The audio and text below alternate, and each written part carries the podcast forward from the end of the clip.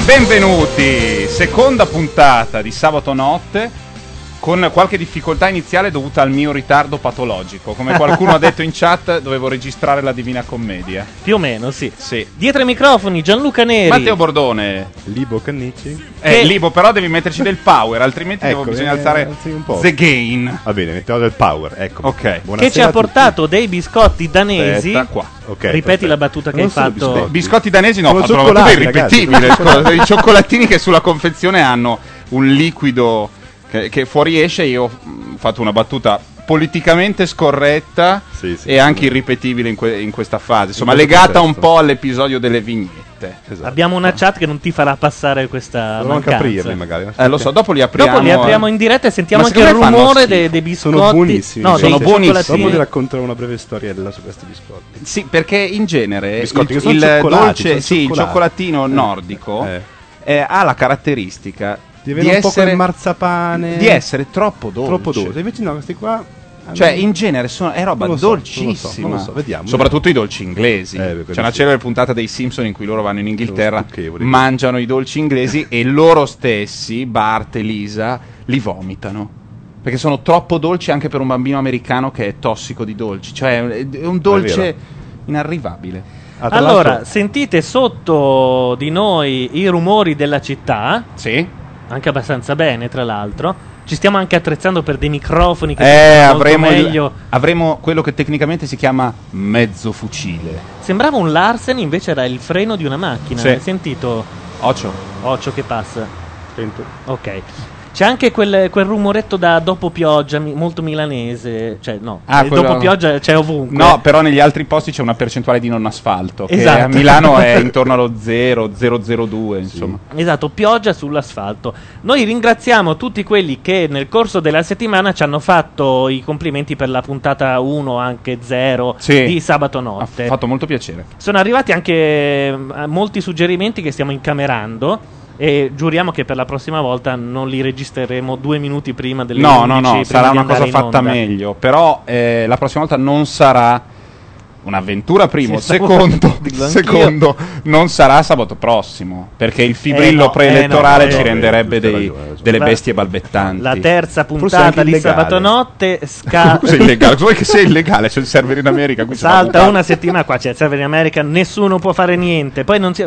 Perché par condicio? Noi trasmettiamo dall'America. Infatti, cioè, noi la par condicio la dobbiamo fare per l'elezione presidenziale. Ma no, mi dico quelle americane? C'era. Sì. Ma neanche, perché non c'è la par condicio là. No, infatti. Là c'è la libertà no, assoluta. Quello è un paese dove eh, i candidati si mettono d'accordo per le inquadrature e tutto il resto, e i network dicono sì sì, voi mettetevi d'accordo, poi noi facciamo quello che vogliamo, eh, anche sì. perché lì è una questione di audience.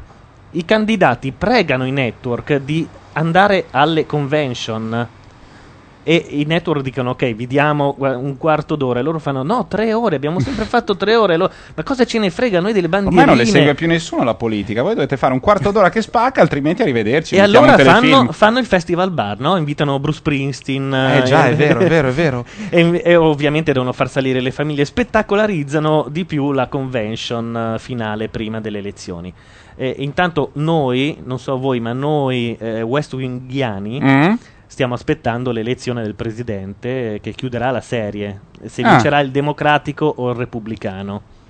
Alan Alda è il repubblicano e adesso Alan mi ric- Alda che attorone, non ragazzi, mi ricordo eh, il nome, eh, ma il democratico era il poliziotto di New York Police Department. Ah, adesso il ti... cubano, il messicano. Ah, il cubano, non l'italo-americano. Messicano, eh, sì, sì, sì. Il messica- sì, ho capito comunque. Vabbè, Beh, comunque, anche quello è un caratterista di, di un certo danno spessore. Per vincente il democratico, ma secondo me c'è, ci sarà un uh, colpo di mano, perché Bartlett ha fatto otto anni da repubblicano, ah. creando una presidenza virtuale, e molta gente si identificava più nel presidente finto che in quello vero, perché alla fine... Lui, tra l'altro, poi, con questo capovolgimento, è tutto fuorché un repubblicano, Shin...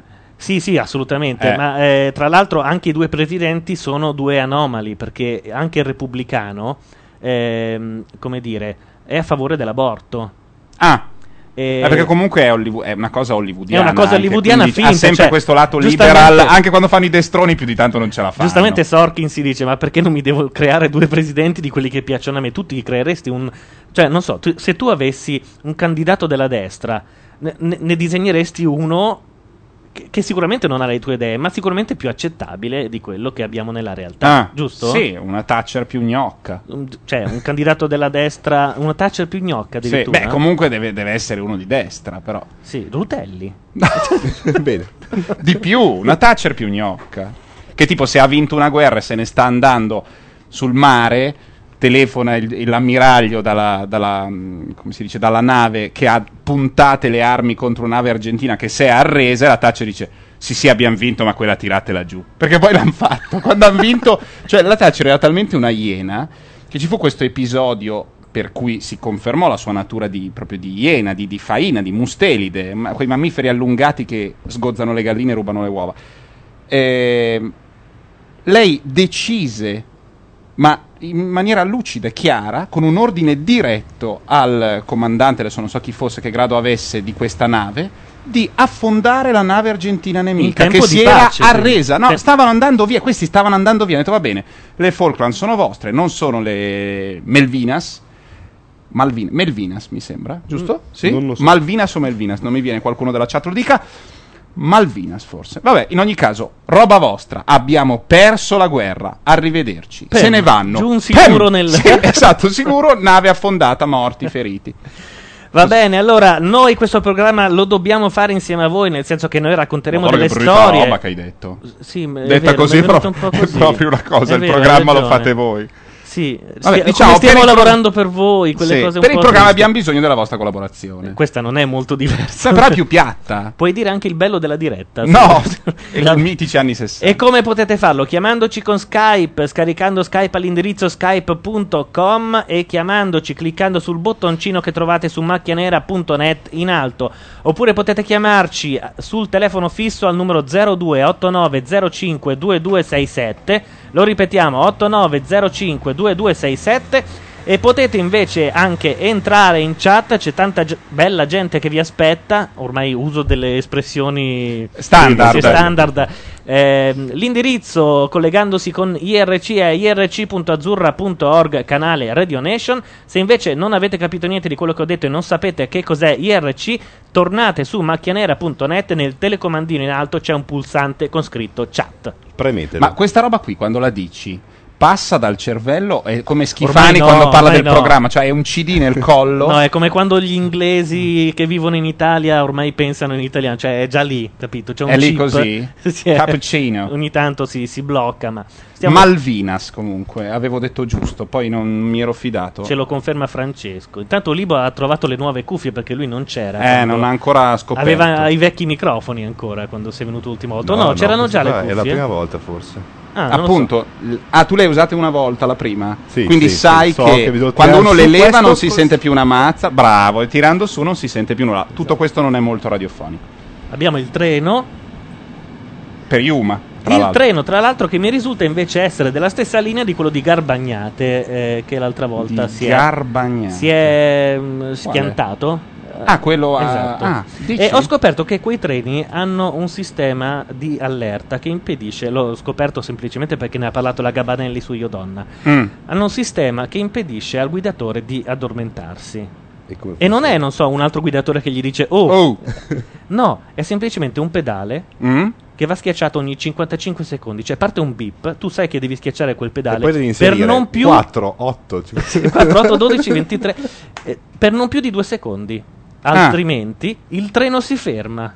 Figo. No, invece è una cosa che mette molto in tensione i, pil- ah, i piloti. I piloti non la vogliono. Piloti? Guidatori? Mm, direi conducenti. Piloti sono un po' Pilo- macchinisti, no? Insomma, macchinisti. Il... macchinisti benissimo. I piloti, eh, i macchinisti non lo vogliono e anzi dicono che è una cosa che distrae molto.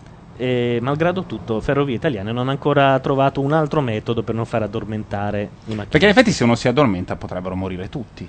Ma io credo che sia un po' tutto automatizzato, no? Cioè, non mm. credo che il treno mm. tiri avanti, c'è un passaggio a livello, tu ti sei addormentato e il, tre- e il treno tira dritto. Ormai ci saranno delle cose automatizzate per cui il treno si ferma, a parte qualche passaggio a livello incustodito nel sud. Beh, mia zia piccola, mia, mia zia da piccola, mia zia che ha settantacinque anni, eh, da piccola credeva, diceva, però fare il macchinista del treno deve essere molto difficile guidare il treno, perché... devi, cioè le ruote sono di ferro e devi curvare. Anch'io però lo guarda credevo, che è bellissimo. Anch'io credevo il tram, idea. Dicevo il tram è la cosa più difficile da guidare perché devi stare proprio dritto dritto sulle lot- rotaie, non eh puoi sì, sgarrare. Non puoi sgarrare che sennò deragli subito.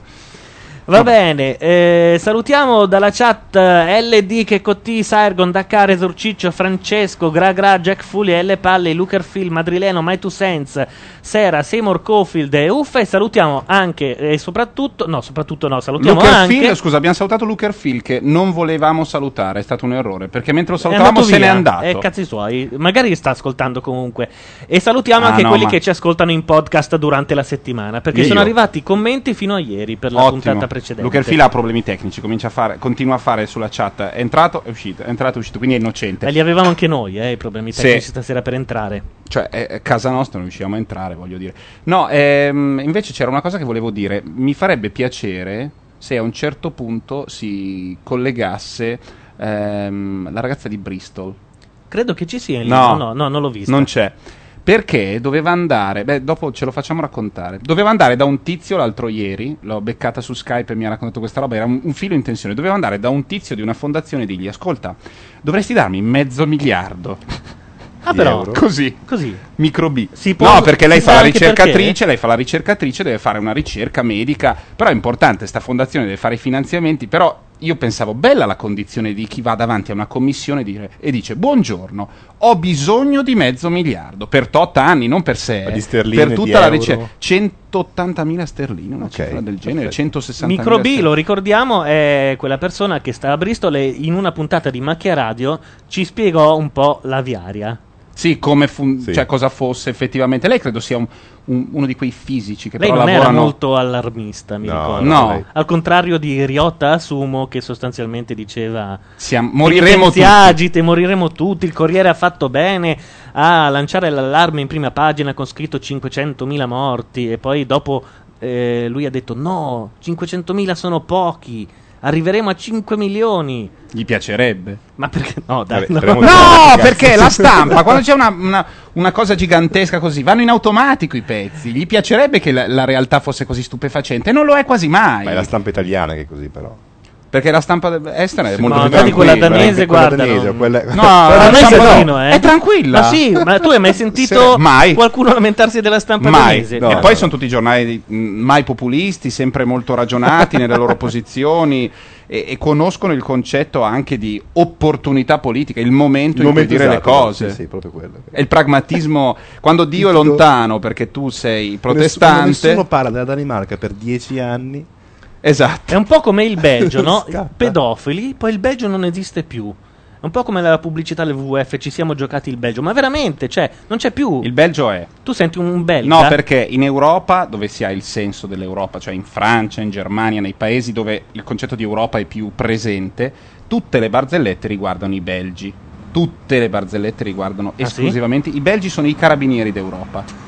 Perché hanno cioccolatini, i migliori al mondo. I belgi sono gli unici che hanno le cioccolaterie, le hanno sempre avute, non è tornato di moda il cioccolato. È vero, è vero, è vero, è vero. Non solo, ma sono refrigerati, cioè essendoci pochissimo burro di cacao, ma essendoci tantissimo cacao, sono dei dolci, proprio dei dolci che si squagliano immediatamente, per cui sono come se fossero le, le paste nelle pasticcerie, no? Mm-hmm. Nel coso refrigerato, e sono squisiti. L'autostrada illuminata tutta. Caratteristica unica al mondo del Belgio, forse di Singapore. Se tu guardi una Vabbè, fotografia hanno quattro chilometri di sì, autostrade, ma tu dalla Francia, cioè, scusate, eh, dalla Francia o dall'Olanda entri in Belgio e dici cos'è che cambia? Las Vegas. E che vedi tutte ste righe incontri nel, ravvicinati del terzo tipo. Nel panorama è pieno di righe, sono i pali della luce che sono ovunque, rompono le palle. E poi pedofili come se piovesse, no, saranno tre, però i più famosi del cioè Però quelli bravi. Sì. Ah, loro hanno quelli bravi. Sì, sì, sì. Va bene, noi adesso mandiamo un pezzo un pezzo stellare, straordinario, meraviglioso, di un disco solista di Paul Simon che si chiama Mother and Child Reunion. Io andai anche al concerto a Milano. Caraibi puri, registrato in Giamaica. Che meraviglia.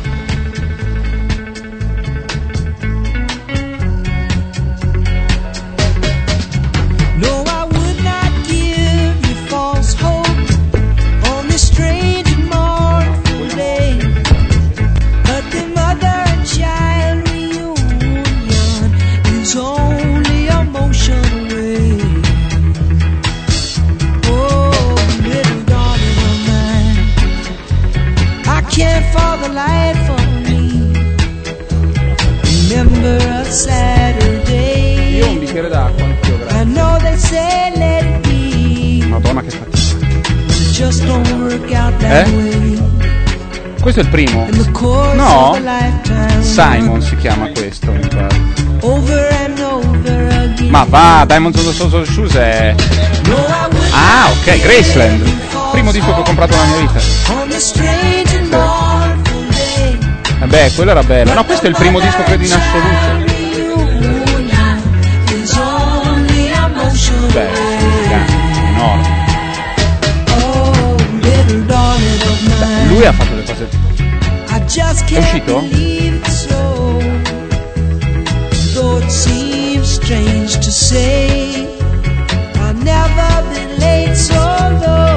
Cos'è che dice?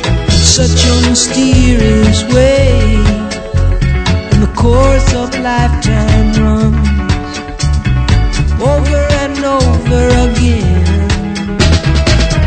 But I would not give you false hope on this strange and awful day when the mother and child reunion is on the emotional way. Oh, oh, the mother and child reunion is on the emotional way. Oh, the mother and child reunion is on the emotional way. Oh, oh, the mother and child reunion is on the emotional way. Oh, oh, the mother and child reunion is on the emotional way.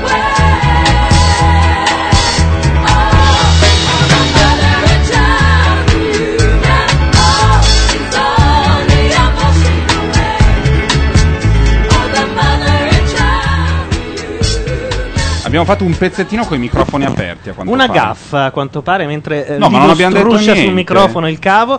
Non abbiamo detto niente di... Niente di sconveniente, No, credo. di sconveniente no, parlavamo del concerto di Paul Simon, di Graceland. Sì, quelle robe lì, però parlavi più tu di me, caso rarissimo. E- Ed era aperto il mio, ed essendo che si sarà sentito a basso volume. Secondo me è il microfono fuori che attirava dentro la voce da dentro. No, c'era un mute eh, No, perché ci sbagliato. sono inciampato, quindi si sarebbe Ok. sentito un botto di quelli mica male. No, no, quello era mutato. Vabbè. non abbiamo detto, ah, quei coglioni che ci ascoltano. No, quelle loro cose pensavano, ma non è assolutamente... Aspettavate, voi invece no. Siamo coerenti noi, vi amiamo. Noi siamo noi stessi e siamo per la pace. Abbiamo preso anche dell'acqua. Come le Miss.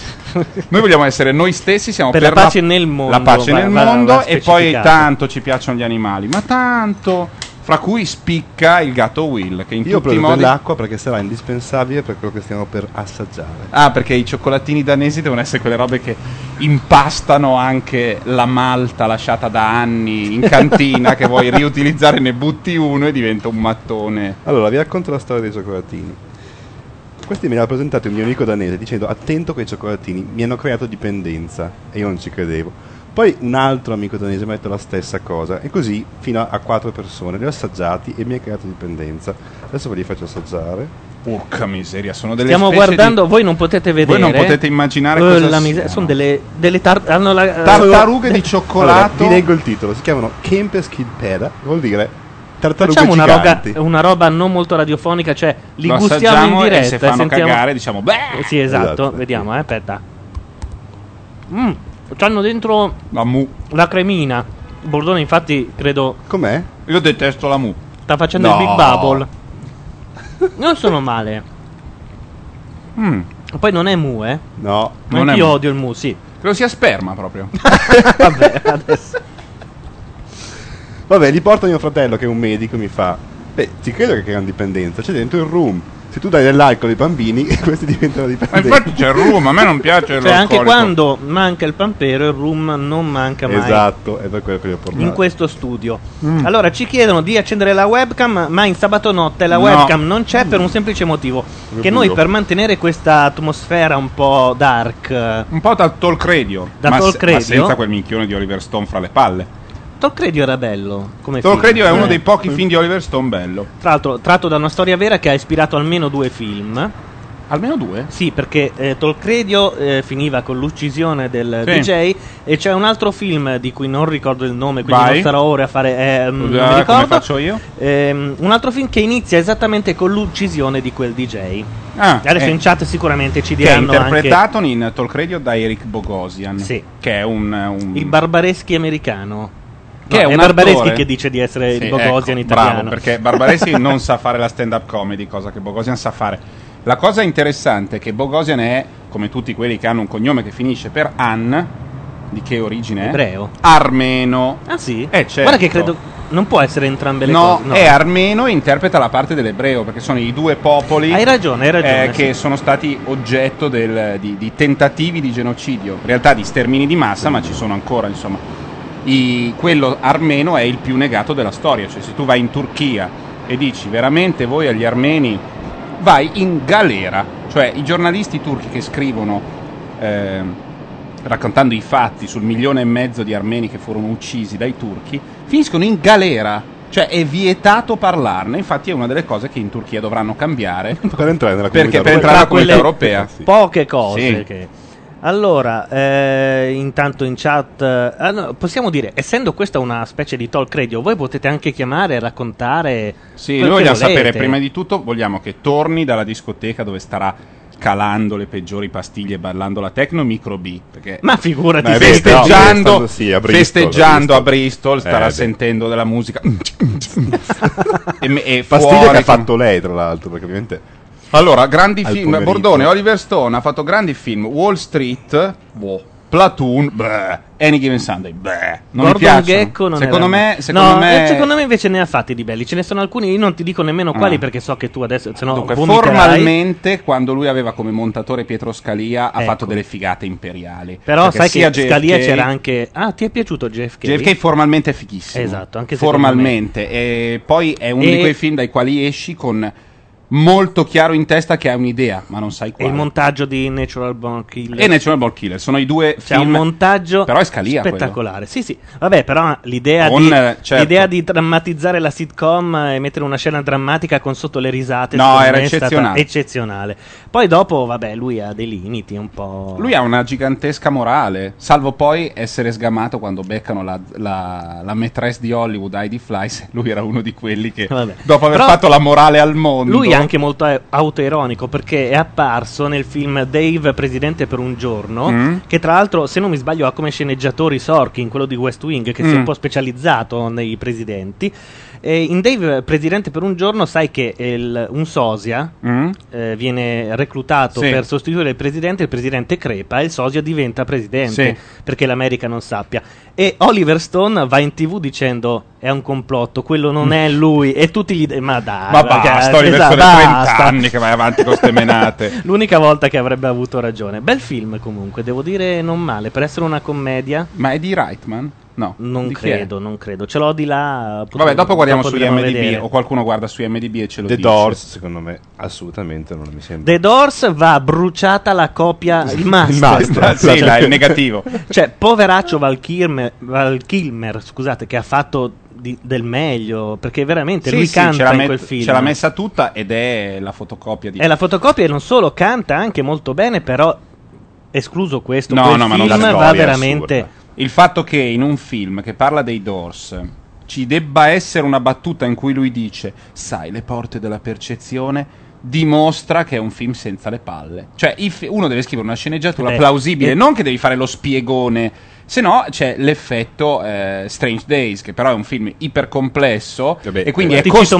Moretti, eh, Strange No, Days. Strange Days è costretto a quella roba di Moretti, no? Sì. Che hai fatto? Hai sparaflesciato, cioè, cioè i suoi ricordi sono diventati sogni. Ehi, non capisco, sì, tutto quello che lui ha visto è diventato registrato sullo squid. E cos'è ah, lo squid? Lo squid è quello per sparaflesciare. Cioè, i produttori e le banche che prestano i soldi leggono la sceneggiatura e dicono no, ascolta, Catherine, va bene tutto. E il suo ex marito Cameron dice va bene tutto, ma qui non si capisce un cazzo. Philip Dick non l'ha letto quasi nessuno tra quelli che devono andarlo a vedere, se no è un fallimento. Allora ogni due pagine gli rispieghiamo tutto Philip Dick, delle domande retoriche in continuazione. Sì, che hai detto? Hai forse detto che è lo squid? Sì, lo squid. E a cosa serve? A registrare i ricordi e i sogni. E quindi? E quindi li puoi rivedere. Ale, Sì, vabbè, Strange Days era un po' così. Anche Lo... se aveva delle scene, la, la, prima, la prima sequenza in cui vedi la soggettiva del tipo che scappa e poi muore, bella.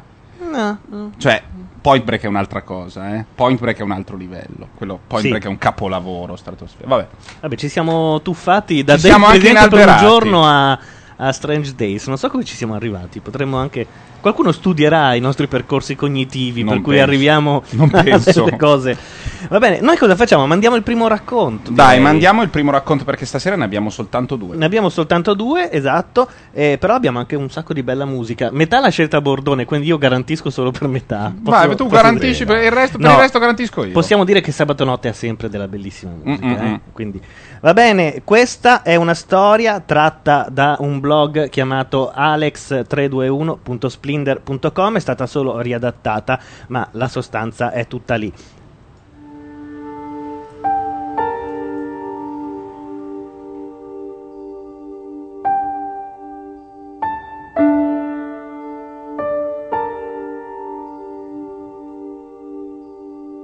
Ale è nato a Napoli tanti anni fa, poi la vita l'ha portato via dal Golfo, l'ha portato nella capitale d'Italia, per essere precisi.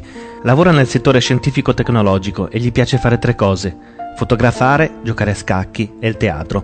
In più Ale ha un blog e giovedì ventitré febbraio duemilasei non può fare a meno di scrivere un post intitolato Come muore la mia terra. La storia che raccontiamo oggi inizia sabato diciotto febbraio duemilasei in una località imprecisata della provincia di Napoli, dove Ale ha approfittato della sua angusta presenza per visitare dei vecchi amici persi di vista alla fine del secolo scorso.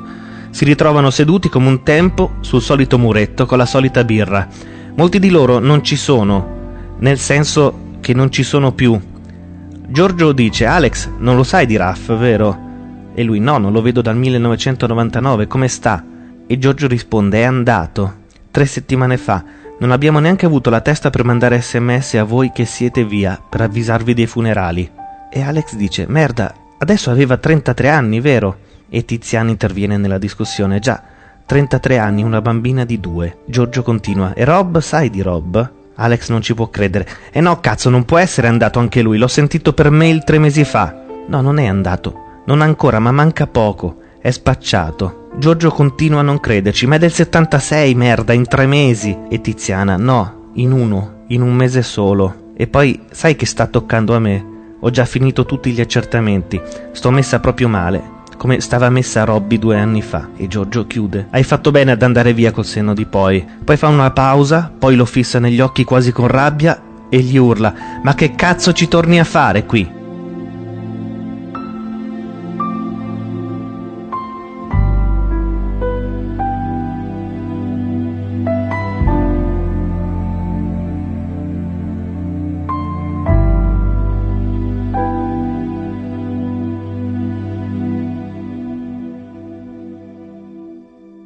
Per capire questa storia dobbiamo tornare al trentuno agosto duemilaquattro, quando il dottor Alfredo Mazza, ricercatore in fisiologia clinica del C N R, riuscì a pubblicare sulla prestigiosa rivista The Lancet Oncology il suo studio, considerato agghiacciante da tutti gli oncologi anglosassoni. In Italia, invece, a parte qualche articoletto sulla Repubblica, questi effetti devastanti, agghiaccianti, non ci sono stati e soprattutto non ha avuto conseguenze a livello politico. Già, perché in quel lavoro si parla d'Italia ed in particolare si dimostra, statistiche alla mano, come in un pezzo di provincia di Napoli, da Acerra a Nola e Marigliano, passando per Pomigliano d'Arco, si muore di cancro molto più che nel resto d'Italia, anzi molto più che nel resto d'Europa. L'elevata densità di popolazione porta a quasi un milione di persone il conteggio di chi vive nell'area. Di questo milione di persone, l'indice di mortalità per neoplasie al fegato si attesta a trentacinque ogni centomila abitanti per gli uomini e al venti virgola cinque per cento per le donne, contro una media nazionale del quattordici. Una vera e propria strage continua. E attenzione, trentacinque significa mortalità maggiore all'infarto.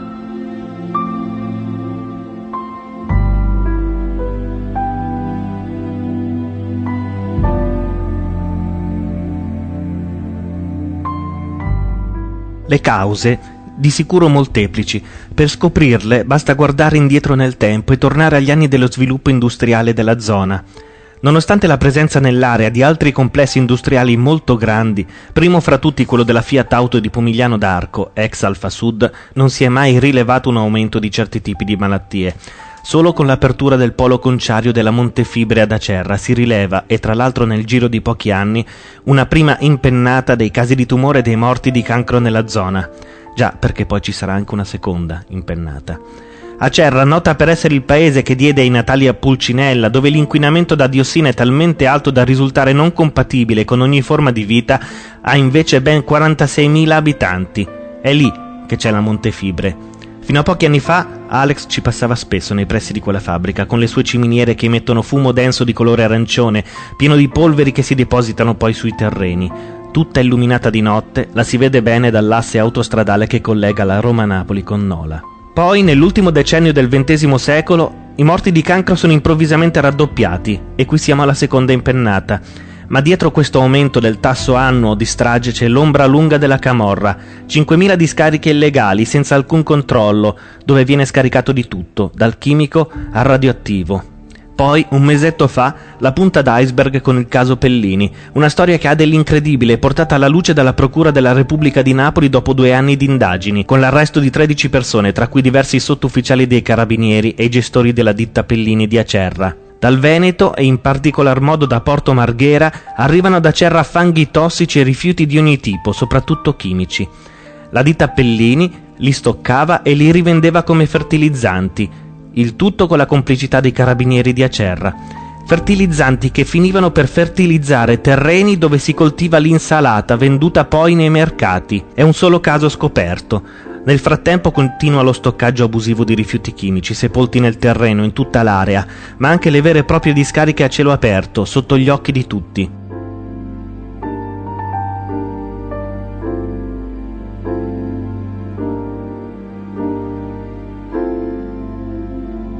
Recenti analisi chimiche dei terreni hanno evidenziato alte concentrazioni di diossina, mercurio, arsenico e amianto. Come lo stesso dottor Mazza ha dichiarato, migliaia di persone sono state esposte a sostanze tossiche per decenni. Tutto è contaminato, gli agenti inquinanti nell'aria, nell'acqua, nei prodotti della terra sono ben al di sopra dei livelli consentiti. È un'emergenza. Io stesso ho perso diversi amici colpiti da tumore, e non c'è dubbio che dietro quelle morti ci siano i rifiuti tossici. Peccato che dopo la pubblicazione di Massa vari istituti ministeriali si siano dati da fare per contestare i suoi dati, le sue statistiche e smontare la sua analisi. Rifiuti tossici, dicevamo, gestiti dalla criminalità, e le amministrazioni locali lo sanno. Di conseguenza, probabilmente, lo sa anche lo Stato, ma sono decenni che non si interviene, dando luogo a più di un sospetto di collusione. E quindi scusateci se a un certo punto diventiamo sospettosi. Non è sfiducia nelle istituzioni, no, per carità, ma se permettete, il dubbio di collusione viene prima o poi. A dire il vero, qualcosa si è fatto. Camminando nell'atrio della sede A S L di uno dei comuni della zona, Alex si è imbattuto in un avviso al pubblico che recita testualmente: tra i venti e i quaranta anni il rischio di leucemie e linfomi è più elevato, ed invita a fare controlli preventivi. Il problema viene quindi trattato come emergenza sanitaria, viene negato ogni problema a monte di quello sanitario, come se questa incidenza di morti fosse una casualità statistica.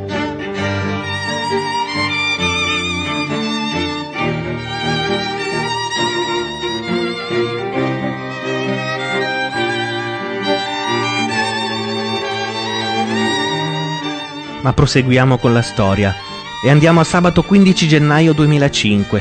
Alex passeggia per i corridoi al sesto piano dell'Istituto Nazionale per la Lotta ai Tumori Pascale di Napoli e si guarda intorno. Non c'è un solo letto libero. Infermieri vari corrono da una parte all'altra a infilare e sfilare aghi, sostituire bocce di chemioterapici vari, principalmente Taxolo. Un medico bestemmia in un angolo. Il reparto è affollato, più affollato di quelli degli ospedali normali. Dopo un po', volendo capire qualcosa, riesce ad attaccare il discorso con un giovane ricercatore, più o meno suo coetaneo, fermatosi con lui su un balcone a fumare. Chiede: ma è sempre così tanta gente? E lui: è poca. Come poca? Non ci sono letti liberi, ho girato tutte le stanze. Appunto, se avessimo più stanze e più letti, allora sì, vedresti quanta gente ha bisogno di noi. E Alex: quindi vivete in emergenza sanitaria continua? Ma quale emergenza sanitaria? Dai, mica un'epidemia. Il cancro non è un virus. Se la percentuale di cancro sale troppo, non è emergenza sanitaria, è emergenza sociale. E Alex chiede stranito: ma scusa, emergenza sociale lo sarebbe se tutta questa gente venisse dallo stesso posto? E il ricercatore: Acerra, Pomigliano, Sant'Anastasia, Marigliano, Nola, Brusciano, Mariglianella. L'ottanta per cento dei ricoverati viene da questi comuni, che sono tutti vicini tra loro. Il rimanente venti per cento... Eh beh, quella è la percentuale normale nella media nazionale. Alex conviene, ok, emergenza sociale. E aggiunge: beh, magari qualcuno che viene qui da voi guarisce, magari qualche donazione ve la fa. Il ricercatore: col cazzo, la gente che guarisce mica capisce che è guarita grazie alla terapia.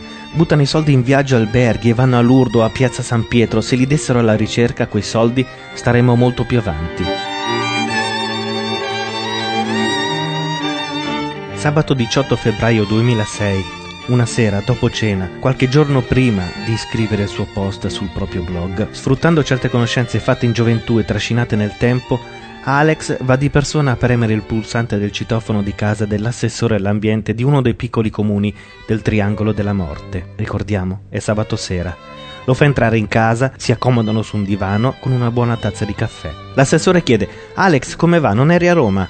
E Alex: già a Roma. Per questo sono tra i sopravvissuti, solo perché, ironia della sorte, sono emigrato. E l'assessore, con una vena sarcastica: ti riferisci per caso ai dati oncologici? Alex chiede: come hai fatto a indovinare? E l'assessore: perché ho saputo di Robby, e poi perché in quanto sfigatissimo assessore dell'ambiente di questo sfigato paesone di venticinquemila anime sto studiando il problema da due anni. E?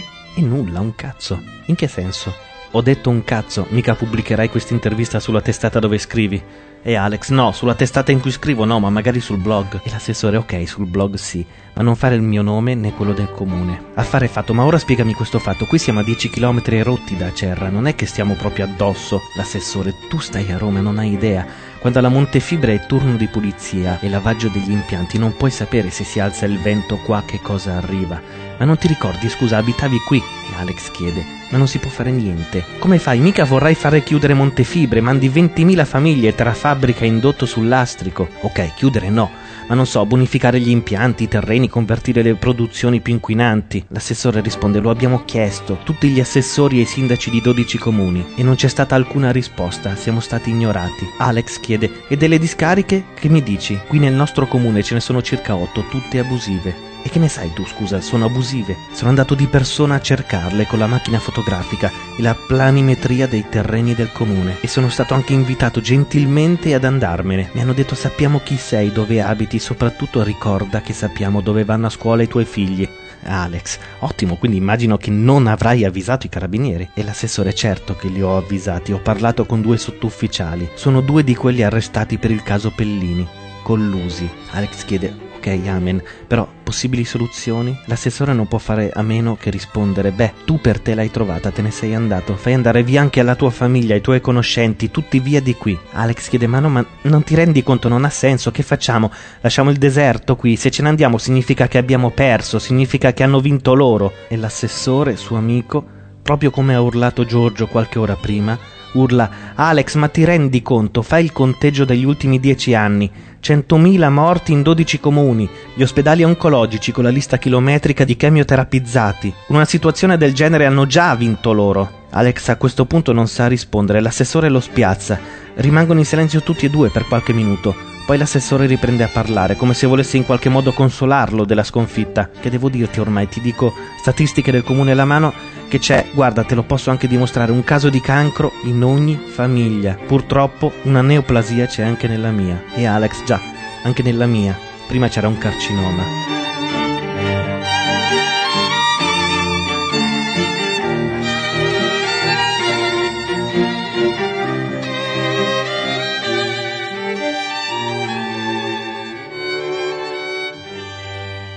Poi Alex torna a Roma, ma questa volta qualcosa ha fatto, ne ha scritto sul blog. Ci sono duecentotrentadue commenti. Anche Diego Cugia per Zombie su Radio ventiquattro ha deciso di raccontare questa storia. Lo farà fra dieci giorni più o meno, e allora forse succederà qualche cosa. La gente, quando sente una storia come questa provenire dall'autoradio, magari in una pausa lavorativa, beh, la gente in questo caso pensa che questa storia gli rovina la giornata, e quando una cosa ti rovina la giornata è perché probabilmente ti ha colpito ed è a quel punto che decidi di fare qualche cosa. E se magari ne parliamo tutti, un pochino, ognuno come può. Un giorno la terra di Alex, di Giorgio, la terra che fu di Robby, la terra che speriamo sia ancora a lungo di Tiziana, la terra che ha il marchio registrato della parola Terital, ecco quella terra lì, forse un giorno non sarà più chiamata il triangolo della morte.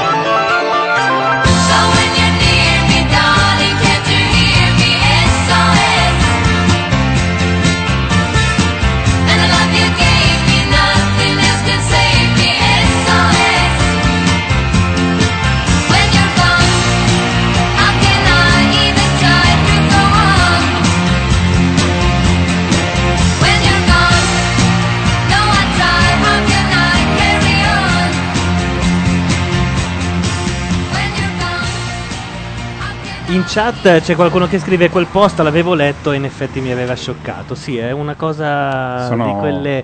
Eh, è stata ripresa da tantissimi blog, come abbiamo detto ne parlerà anche Cugia, mm. e, anche perché era scritto esattamente in quel modo. È stato molto bravo Ale o Alex.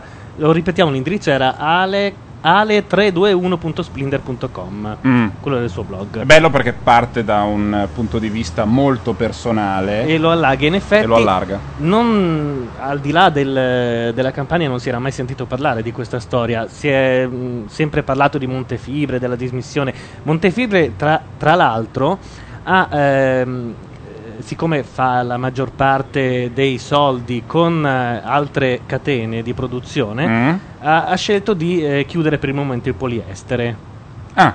che è un modo di non attirare l'attenzione su di sé, ma in realtà c'è un'altra ditta sempre in quella zona che è la Pellini, che poi ha generato il caso di questi ultimi giorni, per cui sono stati incarcerati i proprietari, un sacco di carabinieri che poi alla fine non controllavano eh, sì. sulla discarica. È bello sapere che vivi in un posto dove qualcuno eh, come dire, inquina l'acqua con della diossina e no, tu con quell'acqua co- ci irrighi, irrighi i, irrighi, i campi irrighi. Sì, mm. insomma, poi l'insalata che noi E poi i le, meravigliosi frutti della terra del nostro assolato meridione sono in realtà molto spesso contaminati. Lo stesso si fa con eh, insomma, c'era stato uno, uno scandalo, non mi ricordo se l'avevo visto a Report o forse erano di quelle robe delle Iene di Sortino, le mh, eh, come si chiamano, le bufale da mozzarella, da latte, mm.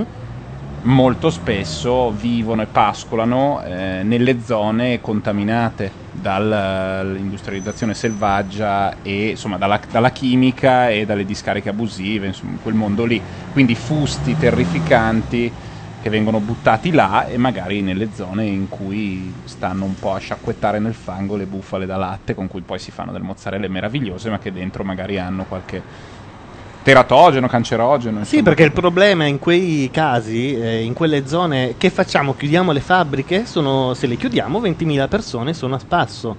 Certo. Però non è che inquinare sia eh, poi il modo di farle vivere, nel senso, eh, meglio sì. disoccupati o morti? No, è che questo, ti- questo è il tipo di scelta che non bisogna... Non bisognerebbe fare, non se bisogna mai porsi, cioè, mh, la politica deve fare in modo che non si scelga fra A e B. Ma sì, ci... in questo caso in realtà chi doveva controllare era mm, colluso, era colluso quindi, eh. quindi c'era veramente poco, poco da fare. Poi una volta parlavo di questi problemi con un mio amico che fa il chimi- che è laureato in chimica industriale, e lui, con quella schiettezza che hanno poi quelli che ne sanno della materia mm. crassa, che fa un po' paura ogni che tanto, fa molta sì, paura, mi diceva, ma sai, uno può fare un impianto straordinario per fare il P V C, fa un impianto meraviglioso che produce solo uno zero virgola cinque, non so, un cinque per diecimila cloruro di vinile. Ma costa troppo. No, poi ne fai ventimila tonnellate l'anno e comunque hai fatto, delle to- hai fatto due tonnellate di cloruro di vinile. Adesso non so se ho fatto giusta la proporzione, ma il concetto è che su dei numeri, su, della, su una produzione gigantesca com- come è stata quella dei poli della chimica in Italia, come è ancora adesso, se anche tu ottimizzi, eh, come dire, in maniera aritmetica, segando sempre di più una fettina di, de, di, di quello che produci di nocivo, se poi non intervieni nel posto in cui metti questa roba nociva, è sempre troppa. Sì, infatti. Comunque, Comunque tutto questo per produrre delle, delle polo, perché poi il tessuto è quello lì, in un mm. pianeta su cui esistono le pecore. No, è, è, è peraltro anche sbagliata l'affermazione, perché anche la lana viene trattata poi con processi chimici, perché non è che quella è eh, quello è il problema. Devo tranne dire... alla fattoria, dove filano praticamente a mano, sono gli ultimi rimasti. Sì, la, alla fattoria e ai tempi dell'antica Roma. Poi sì. in mezzo c'è stata qualunque cosa, però alla fattoria sono ritornati. Sì. Ma ehm, la cosa affascinante, cioè la, la cosa su cui bisognerebbe riflettere è proprio che l'ecologia non può essere... Eh, la prossima volta so di cosa parlare, di cosa sarà, sì? quale sarà l'argomento. Sì, un libro di due americani molto particolari sull'ecologia e su come è vista l'ecologia. Qual è il discorso ecologista e perché perderai sempre la guerra col sistema economico. Cioè, se tu, eh, mondo ecologista, dici produciamo meno, perdi. Perché non è così che la natura funziona. La natura funziona che più produci e meglio è. Cioè, se c'è una vacca sul campo, è bene, due vacche, meglio, tre vacche, meglio, perché l'energia gira. E poi c'è un sistema automatico per cui troppe vacche poi andranno da un'altra parte, non stanno in quel campo. Però la natura non è che è, mh, non è più sana quando si vede meno. No. Cioè, la foresta amazzonica, che è il massimo del rigoglio e quindi anche del... Del, dell'energia riutilizzata, eh, assorbita dal sole, riutilizzata, è una figata pazzesca, ma è iperaffollata, è una produzione di scorie mostruosa, però queste scorie entrano in cicli che le rendono nutrimento per altri. Quindi il concetto è cambiare i sistemi produttivi affinché non esista una morte del prodotto, cioè non ci sia la penna Bic che tu compri, la usi, la butti, è morta. E rimane lì per è morta, eh, basta. Millenni. Infatti si chiama la logica dalla culla alla tomba. Chiedono di dare il titolo del libro in chat. Dalla culla alla culla. Ne parleremo la settimana prossima, no, sì, tra due settimane. Tra due settimane, perché la settimana settimane, prossima decideremo se, eh, se un'altra andiamo. cosa cambia il mondo, no, il mondo, insomma, il mondo, questo un paese. Po', sì, un po' questo paese, oppure bah. Lo dico io che non sono notoriamente un fautore della fazione opposta. No, no. Infatti. Però, eh, insomma, è uno di quei casi in cui tifi per una sconfitta.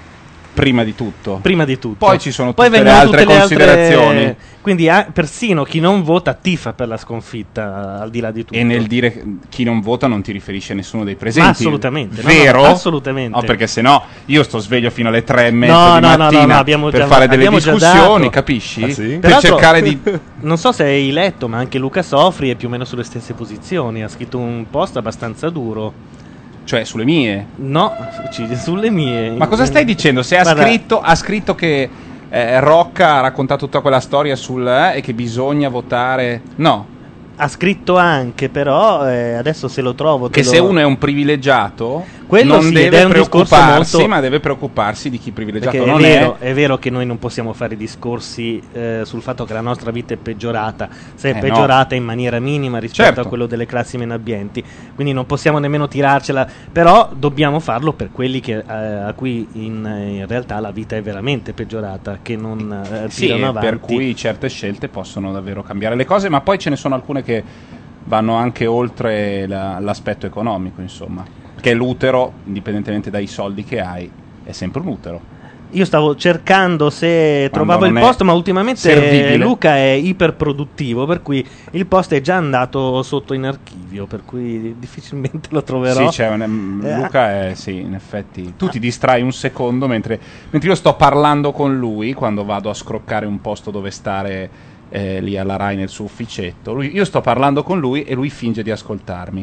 Nel frattempo ogni tanto guardo e ha postato una roba, quindi non mi stava cagando, questa è la verità più vera. No, capita che lo saluti tipo quindici minuti prima, poi torni a casa, ti fai un caffè, mangi qualche cosina, tutti i colleghi, e lui ha già postato qualche cosa. Oggi ad esempio, senza che io dicessi niente, mm? ha eh, scritto in un post intitolato "Un gesto rivoluzionario" che oggi Macchia Nera non avrebbe fatto lo scherzo del primo d'aprile. Mm. Perché l'anno scorso l'ho fatto, ma non ad aprile, a maggio, perché lui disse la vera rivoluzione è farlo in un altro momento quando nessuno se lo aspetta. Allora chiusi Macchia Nera con il simbolo del C T U, che mm. è quello di ventiquattro, poi sì. non esiste l'organizzazione C T U, e eh, rischiammo l'interrogazione parlamentare, perché venne quello scherzo subito dopo il caso Calipari. Allora vari giornalisti chiamarono oh. subito il Parlamento chiedendo perché viene chiuso Macchia Nera, è stato, ah, sì? l'hanno chiuso gli americani, e quando io ho dovuto spiegare ai giornalisti che era uno scherzo mi hanno mandato a fanculo, ma eh pesantemente. Certo. Ma scusa, tu scopri questa cosa di Calipari e poi te ne esci con sta stronzata, eh beh, eh, ecco, io non te conoscevo, ma eh, facevo meglio non conoscerti, scusa eh. entra eh. nella mentalità del giornalista, no? Per cui tu hai acquisito Una, una certa credibilità. credibilità perché se il giorno dopo la butti sul ridere gli, gli fai cadere un mondo. E eh certo, guarda che il mondo della stampa italiana senza Gianluca Neri è vissuto benissimo per esatto, secoli eh. Ma infatti lo lasciamo vivere senza problemi. Ma guarda problemi, sto stronzo. Comunque oggi ho guardato un po' gli scherzi del primo d'aprile che ci sono stati in giro, a parte il solito di Google. Odio gli scherzi. A parte il solito di Google che quest'anno non era nemmeno molto bello. E cos'era? Eh, fammi pensare, perché non era nemmeno una di quelle cose che ti lasciavano eh, non me lo ricordo, però invece qualcun altro ha preso in contropiede Google dicendo "Ecco, sono entrato nel server e ho scoperto lo scherzo che faranno", ah, mentre bello. Non era vero, era tutto inventato.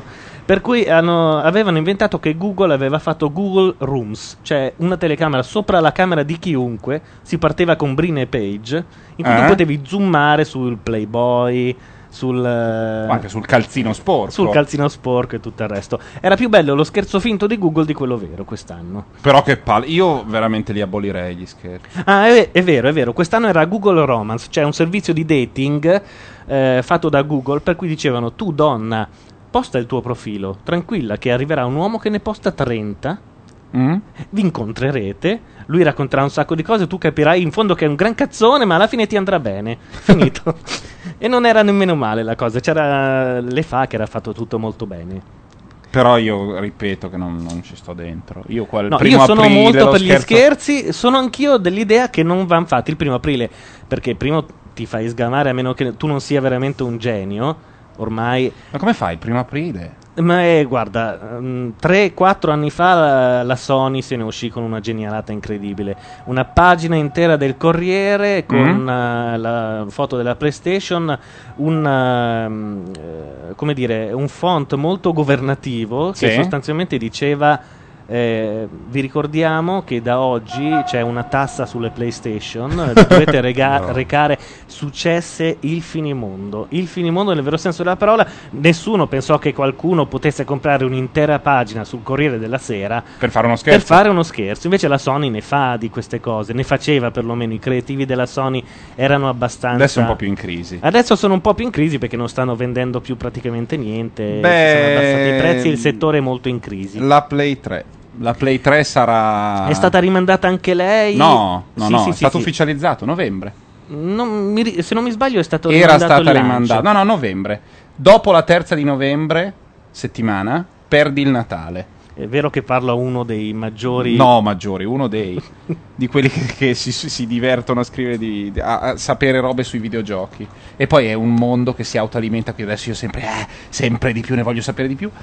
E eh, praticamente la sostanza è questa. La terza settimana di, di novembre è l'ultima utile per avere il Natale.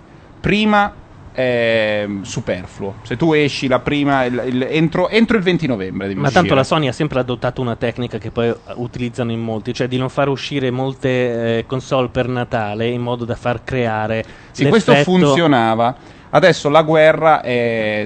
i livelli so, sono perché... troppo alti, per cui uscita contemporanea planetaria, quindi in Europa, in Giappone e negli Stati Uniti la Play tre esce nello stesso periodo, il che vuol dire che cominceranno a produrla adesso, sì, più o meno, ecco perché ne devono produrre veramente una barca.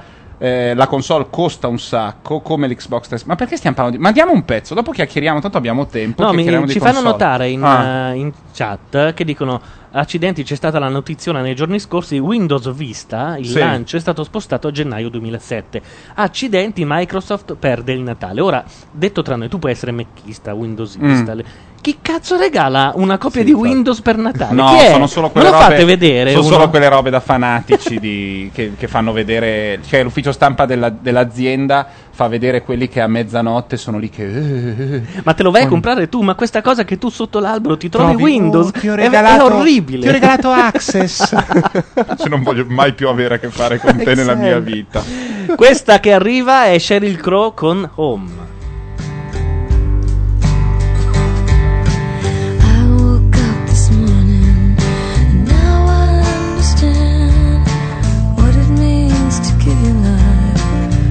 This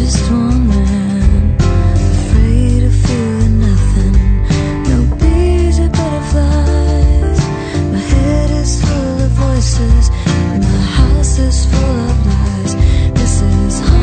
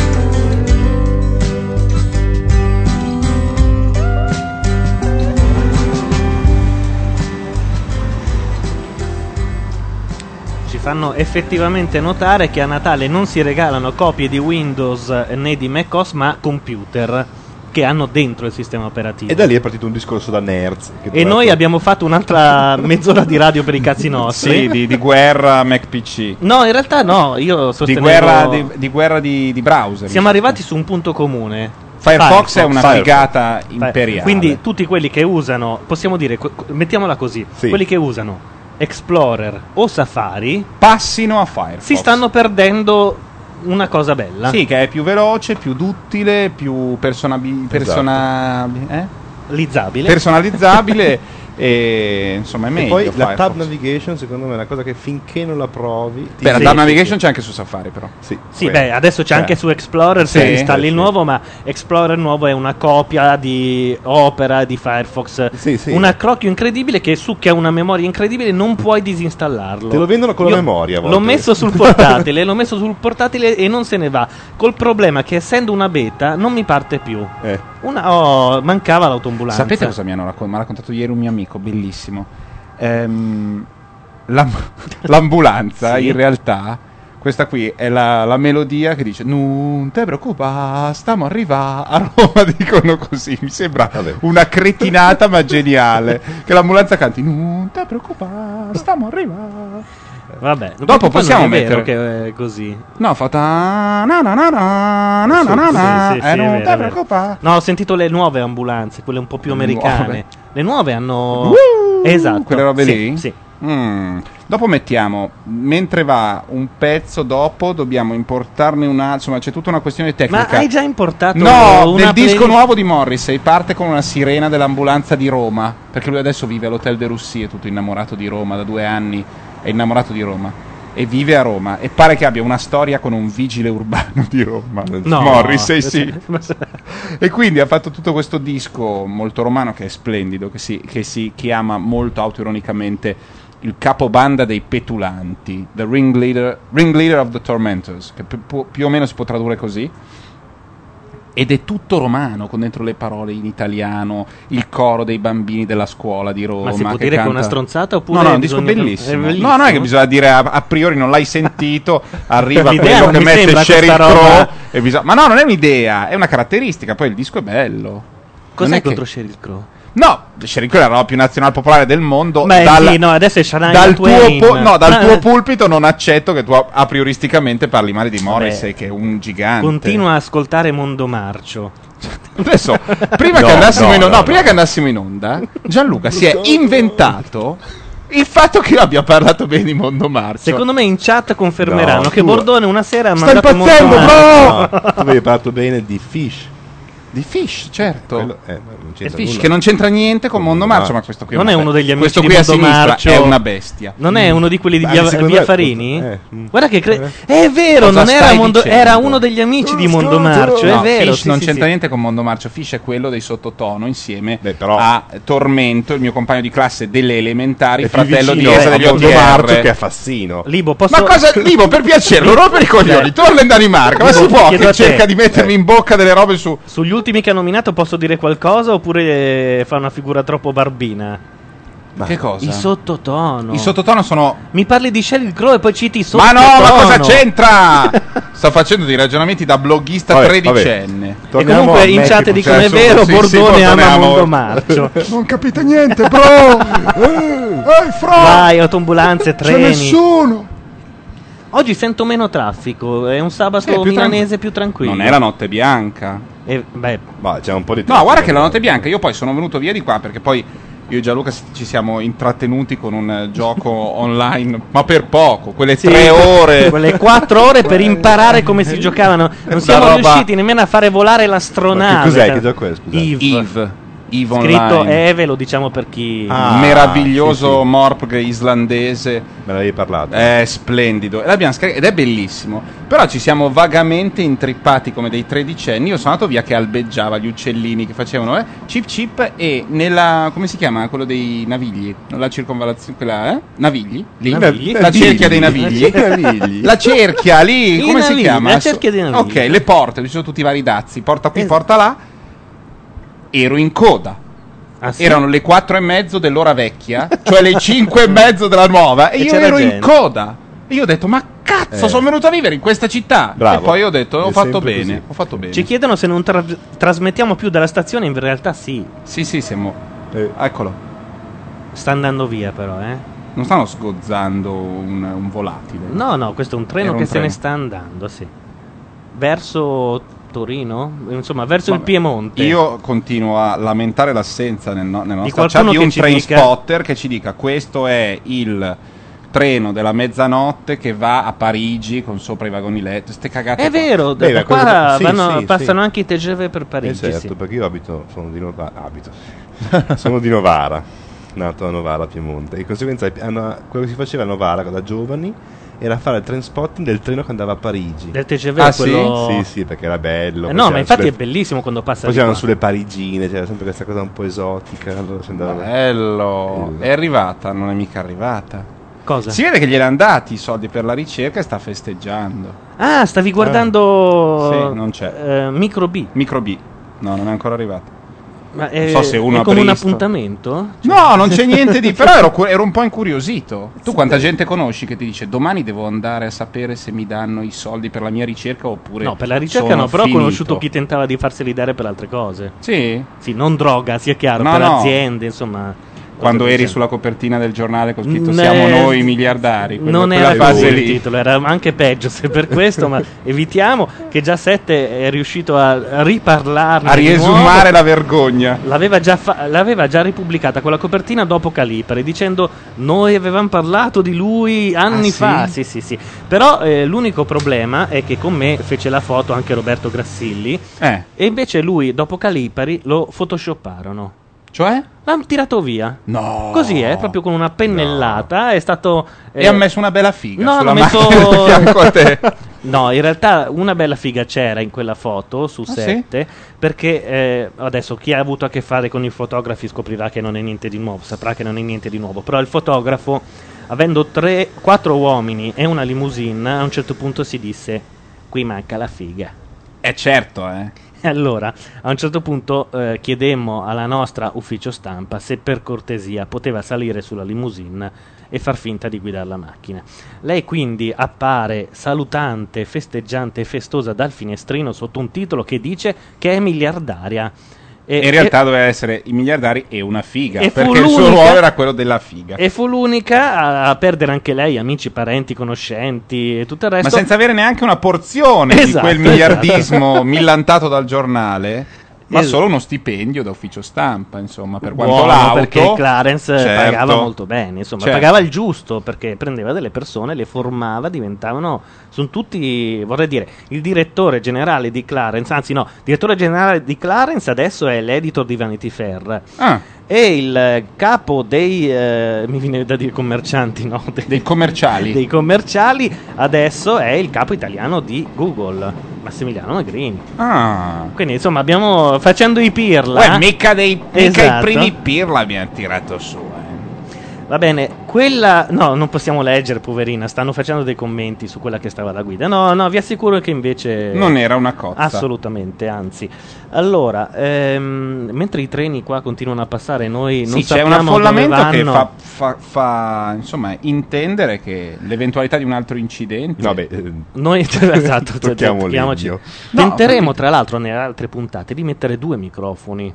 Uno a nord e uno a sud, in modo da sentire in stereo da dove provengono le macchine e i treni. Cioè sentirai prima eh, ah, venire dalla parte allora, destra e poi dalla tu sinistra. Devi, tu se mi mandi, mi fai intrippare alla ricerca di un microfono, adesso ti inventi che lo vuoi stereo, no, cambia no, no, no, no, non ha capito. Tu vuoi due mezzi fucili, noi uno metteremo che punta due mezzi, qui, uno punta no, noi là. metteremo due fucili mm. e poi uno lo bilanceremo a destra e uno a sinistra, in modo che tu sentirai. Però uno arrivare. sarà puntato a destra e uno eh a certo, sinistra, in modo da certo. avere l'effetto stereofonico eh sì. e il passaggio della esatto. Ma abbiamo due canali liberi? Certo. Eh. Quanto è interessante questa disquisizione. Allora, prima di mh, cosa facciamo? Mandiamo il mio pezzillo, del quale mi vergogno perché tu hai fatto una roba pregevole e io in dieci minuti. Ma stai scherzando? Cagatella? Non è vero. Oppure vogliamo mandare un pezzo? Mm, fa- lascerei scegliere a te. Che ore sei... sono? Come siamo sono messi? È mezzanotte e cinquantaquattro. Dai, dopo l'una mandiamo un pezzo. Questo è un gruppo che, diciamo, incarna il ritorno assoluto dei Cure. I Cure sono ritornati ufficialmente in, come influenza in tutti i nuovi gruppi, hanno sempre spaccato e adesso funzionano ancora di più. Si chiamano questi Clap Your Hands Say Yeah. Il cantante ha la capacità di cantare svogliato, che a me piace tantissimo, e il loro disco è assolutamente da prendere, da prendere. Questo pezzo si chiama The Skin of My Yellow Country Teeth. Clap Your Hands Say Yeah.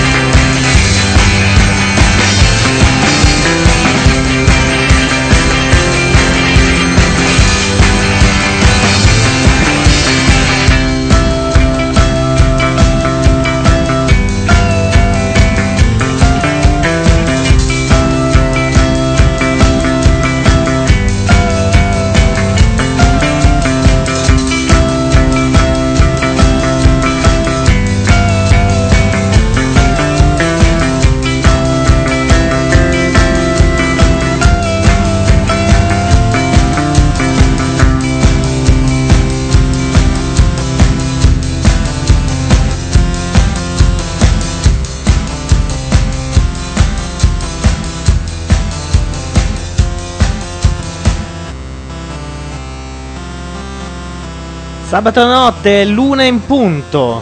Fantastico. Questo per la grammatica della radio, come dice Renzo Ceresa. Che va rispettata sempre. Gianluca Neri, Matteo, Matteo Bordone, Bordone Libo Cannici, giusto per così. Va rispettata, insomma... Eh, e ti fa anche un, abbastanza il mazzo. Ti fa il mazzo. Eh, certo. Io non l'ho mai avuto come curatore, Renzo. Solo quella diretta che ho fatto tremando come un telefonino di prima generazione. Per che poi in realtà avevi già fatto un'altra diretta con me, ma non tremavi, per cui... Ah no, è vero. Ma no, ma sempre in, in accoppiata. Io da solo era la prima volta, quella volta che c'era... Ah, è il, è il da solo che a te È il faceva... da solo? Eh, sì. Cioè, io parlo da anche da solo, parlo sì, coi gatti. So. Però con la radio è difficile. Parli con la televisione. Con la televisione di brutto. Ah, col sì? telegiornale cioè... io parlo di brutto. Di brutta la gra- Grassilli e la moglie, insomma, però io da solo, senza la moglie. Salutiamo Roberto intanto. Cioè, io proprio quella roba lì. Ma nel senso, fai le domande e ti aspetti le risposte? No, io commenti. parlo, la devi smettere di restare stronzate, oppure ah, no. Okay, vabbè, commenti sostanzialmente. Eh. No, perché parlare al televisore... No, però cosa, cioè... proprio... Infatti ci sono di... c'è una mia amica che... Ha... Il suo papà è molto anziano, perché eh, lei è la figlia più giovane, lui si è sposato tipo a quaranta anni... E quindi adesso ne ha tipo ottantacinque. E lei mi dice sempre: guarda, mio papà ha cominciato a parlare così al telegiornale dieci anni fa. Io ho cominciato tipo a venticinque, una cosa così. Intanto in chat ci fanno notare che non è bello per il tuo personaggio di Bordone Rules che tu dica che tremavi. Cioè il Bordone ah, è vero, non può tremare. È vero, è vero, era lo studio che tremava, in realtà ero esatto, fermo. Esatto. Ero fermo, sì, sì, sì, scusate. Scusate, devo ringraziare... infinite volte tutta la, la ballotta di Bordone Rules, la banda di Bordone sì, Rules, perché e anche una botta di autostima al mattino. No, ma perché, perché è una, voglio dire, una cazzatella ipercreativa e divertente, sì, però sì. dietro c'è un sacco di lavoro, perché eh beh, sì, eh, ci sono, il, il Santino è fantastico. E io ho chiesto a um, eh, come si chiama, Velenero, sì. Sì, che è un po' il, bo- il capoccia lì, tra l'altro molto gentile, prima di mandare uno il San... dei boss, sì, sì.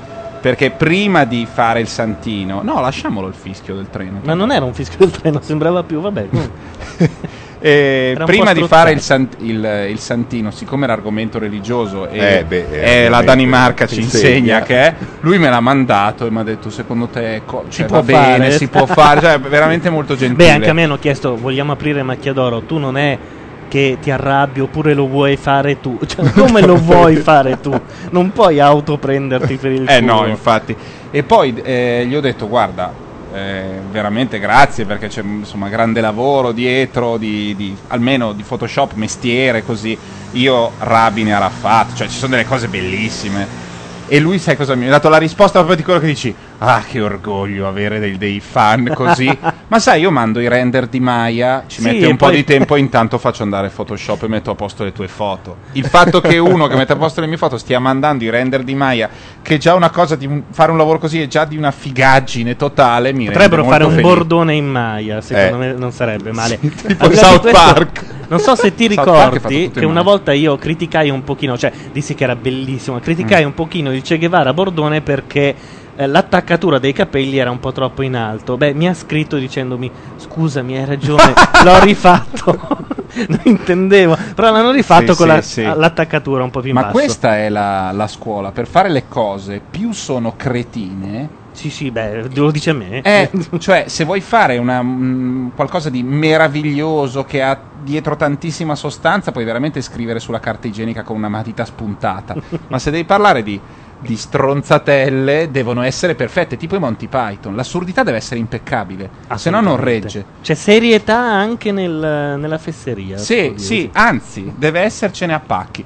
Vabbè, sentiamo quello che io ho prodotto poco prima di... Anche perché lo chiedono a gran voce in sì, chat, sì. per cui... Vabbè, è il lato leggero un po' Ma... di questa puntata di sabato notte, diciamo. Ma no, Matteo Vabbè. Bordone! Questa storia comincia in acqua, non è un'acqua qualsiasi. Anche se qualsiasi acqua dolce nella storia dell'umanità ha fatto sì che gli animali, tutti, ci si avvicinassero. E insieme agli altri animali anche le scimmie nude, gli uomini, che intorno ai fiumi hanno sempre, da sempre, costruito le loro case.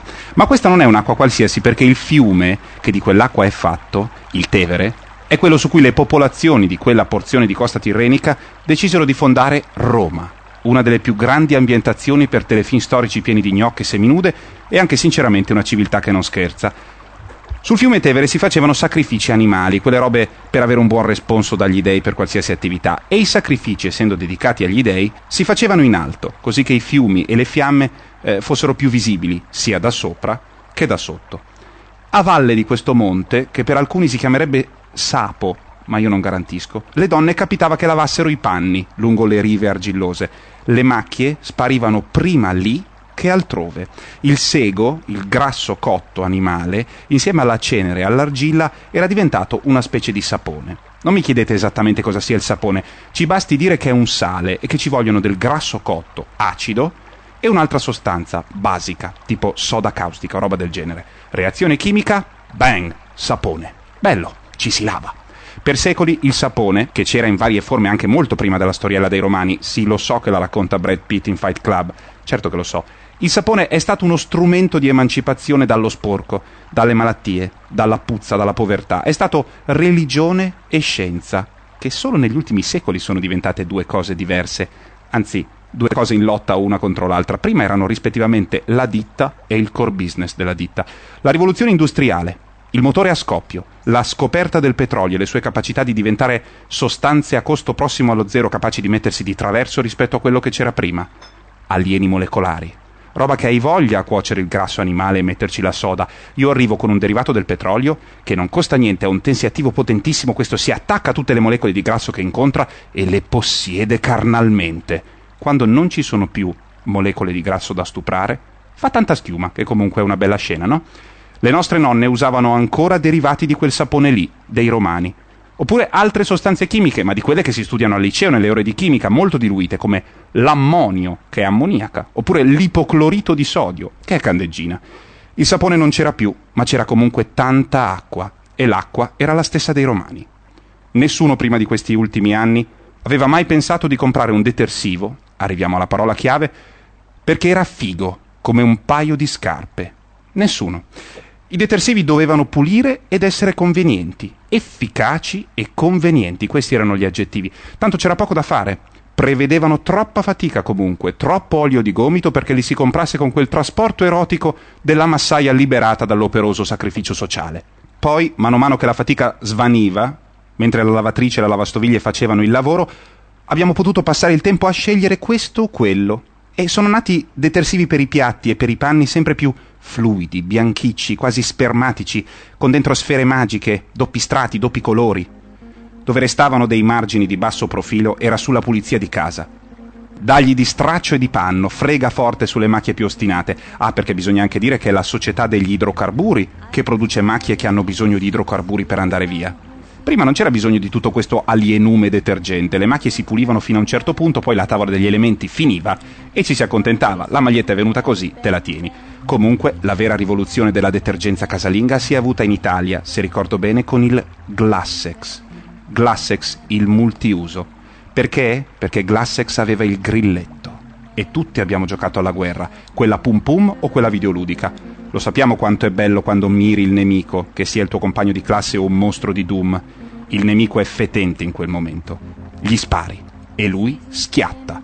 Ecco, quel concetto di superiorità tecnica dell'esercito del pulito non lo dà la chimica, lo dà la meccanica, lo dà il senso di puntamento preciso, lo dà l'effetto mortaio, lo dà il movimento flessorio dei muscoli di un paio di dita che tirano il grilletto e producono il miracolo. Un liquido trasparente in origine, che ha la propria forza negli ignoti composti chimici che ci sono all'interno, è stato colorato per baluginare nell'aria, quando la pressione lo sputa fuori dall'ugello, disegnare piccoli arcobaleni colorati nell'aria, atterrare dove deve e sterminare ogni forma di discontinuità della superficie lavabile. Non è un caso che il migliore di tutti, il più poderoso, quello che sembra sposare a priori qualsiasi politica espansionistica, militare, aggressiva in nome di una condizione di dominio tecnologico e anche morale, si chiama Chillit Bang. Chillit, diciamo noi, Sillit, gli anglosassoni, ma tutto questo ha poco a che fare con il motivo per cui, oltre all'effettiva potenza, lo si compri così volentieri. Non è nemmeno la confezione, la scritta uoroliana da detersivo brillo, gigante, cubitale, sottolineata, neanche il colore viola, che è a metà tra l'ultra pop che stimola direttamente gli occhi prima del cervello e i paramenti sacri per il funerale inevitabile del nemico sporco che morirà. Quello che conta, il motivo per cui usare questo prodotto ci rende felici, È di natura militare, sono quattro lettere, un'onomatopea, lo stesso rumore delle bombe di tutti i fumetti. Bang!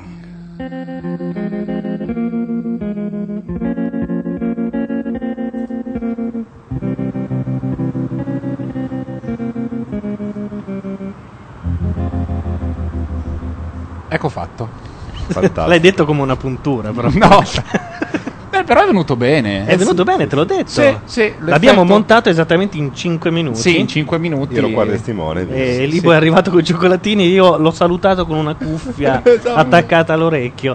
Eh, no, è bello che ci siano i pezzi. Sì, sì, il pezzo è divertente. E che bello. Siano anche attesi, no? Sì, sì, sì. E poi no. È veramente bello questo. Ti, era piaciu- ti è piaciuto?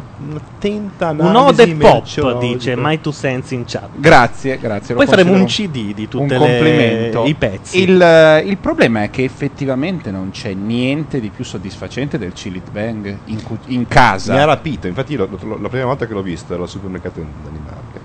E l'ho voluto comprare, ho avuto un istinto no no il Cilit Bang spacca e la mia ragazza cosa cavolo fai cos'è sta... no, no devo comprarlo e eh poi sì, perché aspettavo eh... la domenica per fare le pulizie domenicali per poter finalmente giocare ai bang bang ai, ai, ai soldati esatto. è, è, è un po' come succede a me che sono però uno del partito Chantecler, no? Ma guarda che sono Chantecler due... è più fighetto secondo eh, no, me l- l- la natura bianco militare perlato, del, del, del, c- del Cilit Bang eh, si contrappone e completa quello dello Chantecler, perché lo Chantecler è uno sgrassatore, ma c'è lo ha... sgrassatore anche delle... no scusami no no Chantecler è il re degli sgrassatori, non sgrassatore sì però quello però che lo... spacca è lo sgrassatore eh. Ma no ti, ti devo dire anche che il detergente universale anche il detergente universale fa il suo mestiere, cioè lo sgrassatore senso, io adesso che ho fatto apre... il trasloco sui mobili spostati nella casa vecchia che hanno magari sai lo strato quella, quella che Dante chiamava gromma e che in Lombardia si chiama croppa sì? Che poi è la stessa parola, cioè mh, lo sporco quando assume una natura proprio gli puoi dare un nome e un cognome, pulsa quella cosa che diventa perché il grasso diventa flu- eh, quello schifo lì tu gli spruzzi lo sgrassatore Chantecler e quello lo trasforma in una innocua sì, acquetta nera è vero, è vero. E lo tira via, però è rassicurante lo Chantecler. Invece il detergente non so eh. se tu prendi adesso un Uniposca e mi tratteggi la colonna che è alle tue spalle sì eh, tu gli spruzzi uno Chantecler sopra, uno Chantecler, sì. Sopra, gli spruzzi lo Chantecler e non succede assolutamente niente, tu dici vabbè era impossibile, poi passi uno straccio e, e come per magia l'inchiostro simpatico. Bello. Però non mm. oso chiedere che cosa ci sia dentro. Cioè. E dove lo facciano? Tra l'altro. Beh, una veramente volta... c'è una molecola che stupra l'inchiostro. Eh, te l'ho detto che lì è una violenza carnale. Ehm, io una volta avevo la... l'in... Cioè, avete presente quei cosi che si usano per scrostare l'anello da cui esce l'acqua nel water? Sì. Sono fatti a becco tipo d'anitra. Anitra. Anitra, Anitra Vici, sì.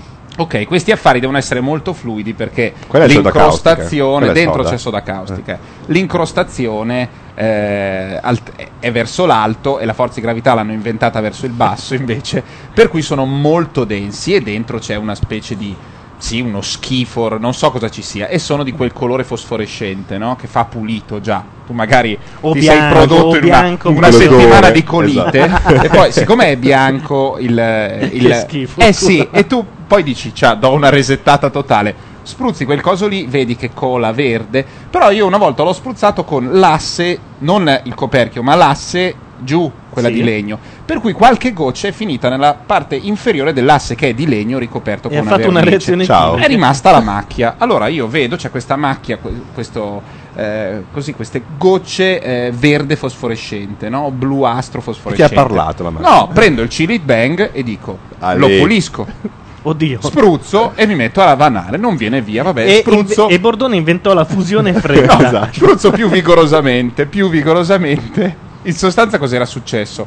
Il, l'anitra V C era, si era sposato con il legno, non ti cos- non ti, cioè era embedded, e quindi era dentro al legno, nel colore e nel legno, e il Cilitbang, ignorando questo matrimonio fra due sostanze, ha tirato via la vernice bianca. Io ho trovato il legno dell'asse, perché il mio amico Ambrogio, il nuovo inquilino, non ascolta Macchia Radio, glielo posso dire, però se lui alza il, bagno, il bagnetto, mini bagnetto che c'è di sopra, quel cessetto lì, si vede ancora una parte in cui c'è il legno dell'asse.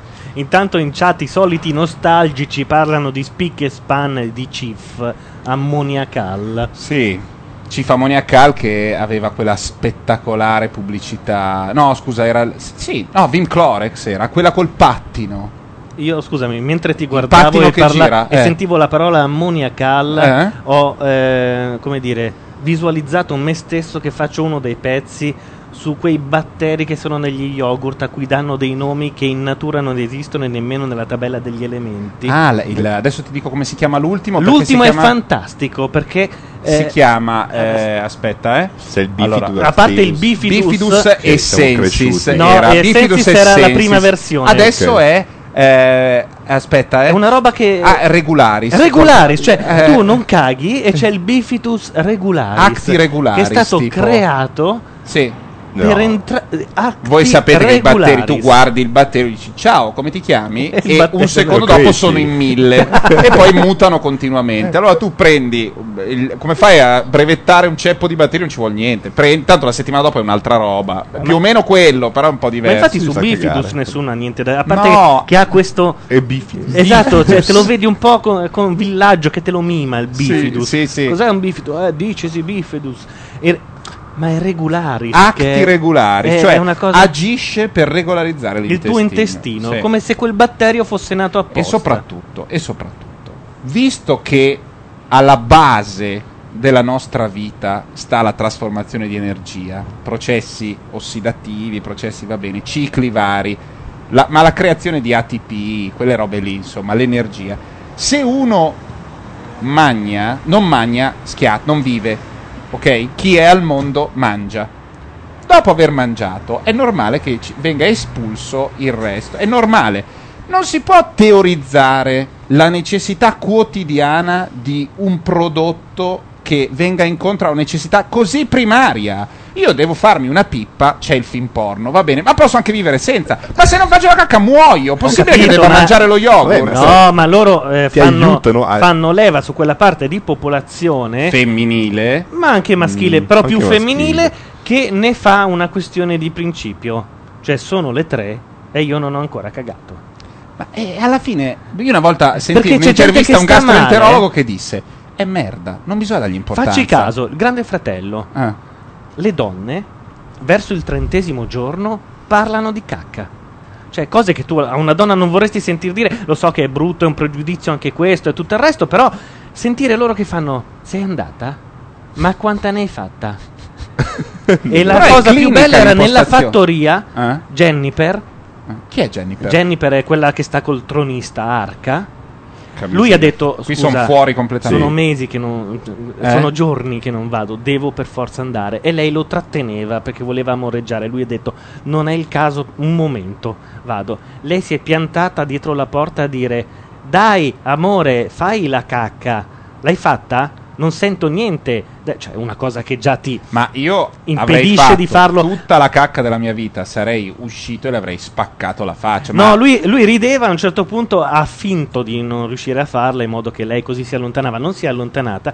Ma la cosa era che l'uomo era in imbarazzo. Eh sì, perché poi la quando donna hai ne quel, parlava. Quel tipo di sì, espulsione. Esatto, non è c'è. Il caso proprio di stare dietro una porta. Lei ne parlava, diceva: se vuoi ti aiuto. Io e poi e lui diceva basta per favore, dai è imbarazzante e lei diceva no, così noi prendiamo confidenza. Bene, ecco io una confidenza bene. Così non la voglio. È no, una no. confidenza che alcuni che possono avere in una relazione molto... No, no.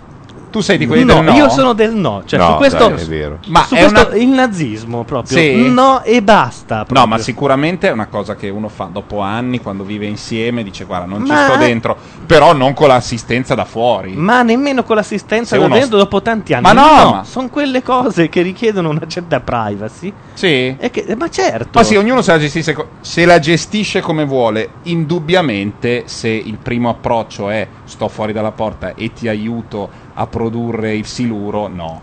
Guarda, facciamo così, mi aiuti stavolta e poi i nostri rapporti finiscono, finiscono qui, qui e non ce n'è più, perché non, non si può. Ma tra l'altro che io sono stato è, un po' rovinato da un mio amico che ehm, nell'adolescenza aveva teorizzato che c'era un modo di disinnamorarsi delle, delle, mm. donne, delle persone, immaginarsele sulla tazza con la faccia un po'... Ma non è vero. E quando io eravamo piccoli, mi ha sì. scioccato questa Ma cosa. Credo piccoli... di essere rimasto... Mm, sì, forse... Quando eravamo piccoli, adesso... quindici, non che si sia diventati è vero, scatofili, È vero però. Che Beppe Grillo dice ti immagini la Campbell sulla tazza d'eccesso che fa dei Ferrero Rocher. Cioè, anche lì c'è una trasposizione. Quella bella non può star lì a soffrire, insomma. Ma non lo so. No, non sto dicendo che è vero. Sto dicendo che nell'immaginario collettivo... C'ho il gancio, c'ho il gancio per il pezzo, il gancio per il pezzo. Abbiamo il gancio par- di questo pezzo? Sì, perché abbiamo parlato di um, forme, forme di Dita. rapporto sessuale, no, sentimentale,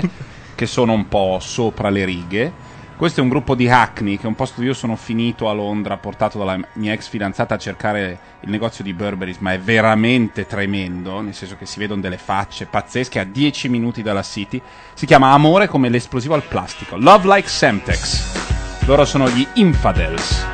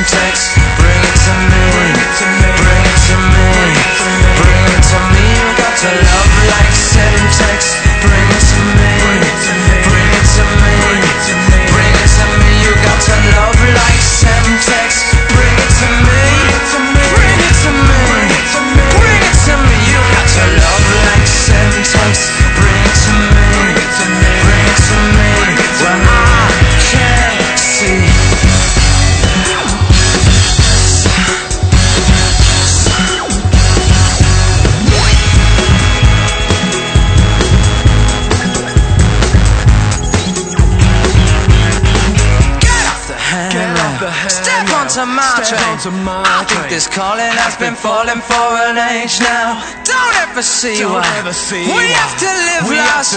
We ain't so sick, we just part of the list. You got that love like Semtex. Bring it to me, bring it to me, bring it to me, bring it to me. You got to love like Semtex. Bring it to me, bring it to me, bring it to me, bring it to me. You got to love like Semtex. Bring it to me, bring it to me, bring it to me. Bring it to me, you got to love like Semtex. Bring it to me, bring it to me, bring it to me, where I can't see.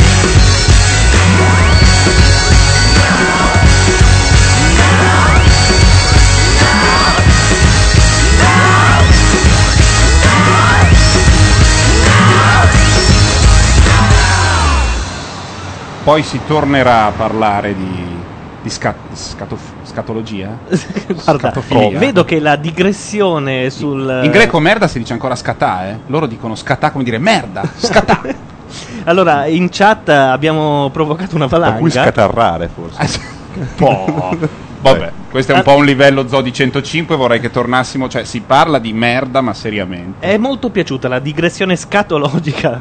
Eh, allora, molti immaginavano i batteri come dei minatori che spalavano un po' di merda nell'intestino, un po' tipo fattoria. Qualcun altro ha detto, eh, credo si rivolgesse a te, qui si ignora il pianeta Stipsi. No, non lo si ignora, però è un disturbo, ma non può essere che sia così diffuso. Quando dico milioni, beh, ma credo persone... di sì, credo ascolta, di sì. Cioè, quando cambi posto, cambi aria, cambi... Allora, cosa succede? Vai in montagna, vai in montagna, un giorno non succede Tre niente. Tre giorni, tutte le volte. Potre... Dove ma cazzo? Chi se ne frega? Poi a un certo Vabbè, punto una... la parata. È una tragedia. Cioè, no, una c'è tragedia. Gente che sta male. Comincia ma... a pensare di esplodere. Ma tu hai acceso Skype? Che assolutamente. È acceso? Sì. Ma comunque ci deve chiamare qualcuno. C'è stata una presa di posizione di due donne, Sera che dice io sono una donna e dico no. No a quella storia lì. No, la no, storia infatti. Del dietro la porta. Beh, del dietro la porta. No, no, ma il dietro la porta no, assolutamente. Eh, e allora qual è l'altro? Ma de- lui vuole dentro, capito? Dentro, cioè, nemmeno fa? La porta. Ma niente, magari de- passa di lì, deve prendere una roba, tu stai facendo la cacca no, e non ti fai allora, no. E gli dici esci, ma non finisce, la dice dai esci. Ma no, perché no. ti chiudi dentro il bagno? Perché istintivamente in quel momento è dove sei più debole. Sei te stesso. Appunto, se c'è l'amore puro tu puoi essere no, completamente. Forse hai ragione. Non hai esiste l'amore puro. Ma non una roba. Non che... la condivido, ma la capisco. Dai, eh, dai. Comunque anche Sentenza dice io sono fidanzata da nove anni, ma la merda resta mia. Okay. No, certo, non è che uno poi faccia i castelli di merda. E Lanza a un certo punto ha, ci ha anche avvertito, ragazzi, men- mettete un disco che, che devo, devo andare a fare la caca. L- l'abbiamo Beh, anche giusto. abbastanza esaudito. Abbiamo in linea in questo momento Micro B. Pronto? Pronto? Pronto? Ciao, ecco. Ciao. Ciao. Allora, vogliamo sapere com'è andata. Com'è andata? Eh, il, il colloquio. È andata bene, spero. Ha già parlato abbiamo di tutto, ha già spiegato abbiamo tutto. I soldi! Eh, abbiamo i soldi! Ragazzi, con calma, conteniamo l'entusiasmo. Ah, abbiamo ancora abbiamo il malloppo o no? Ma non è Ma che te lo danno così. Sapremo. Entro venerdì prossimo mi danno una risposta. Ma abbiamo fatto un figurone? Abbiamo fatto una bella figura. Forza Vercelli, allora. Ma la, la ricerca eh, si può dire su che cosa, cosa è? Piemonte oppure... salta fuori questo, capisci che c'è sono... Libo? Sì, eh, sì, sì. C'è oh. Libo quindi salutoni in studio. Eh, ormai è proprio un... Eh sì, un... Eh sì è già una... Un'accolita. Sì. Eh, poi noi siamo quelli che stanno su a nord. Tra siamo l'altro volevo dire a Libo che probabilmente si va a Roskilde quest'anno. Si va? Io volevo andare con degli amici che fanno anche la um, campanello dove vendono i Wust. Ma sì, ma fa. Volete anche parlare venite, di come venite anche voi. Ma certo, sarà un capannello, il campanello, cos'è il campanello dei Würstel? Che tu suoni e ti danno un Würstel, sarà un capannello. Eh, sì, un camp- sì, sì, ah, ecco. Che cosa, scusami? Era per farti imbestialire un po', a parlare un po' degli affari nostri. Ecco, infatti. Allora, abbia- potremmo avere i soldi?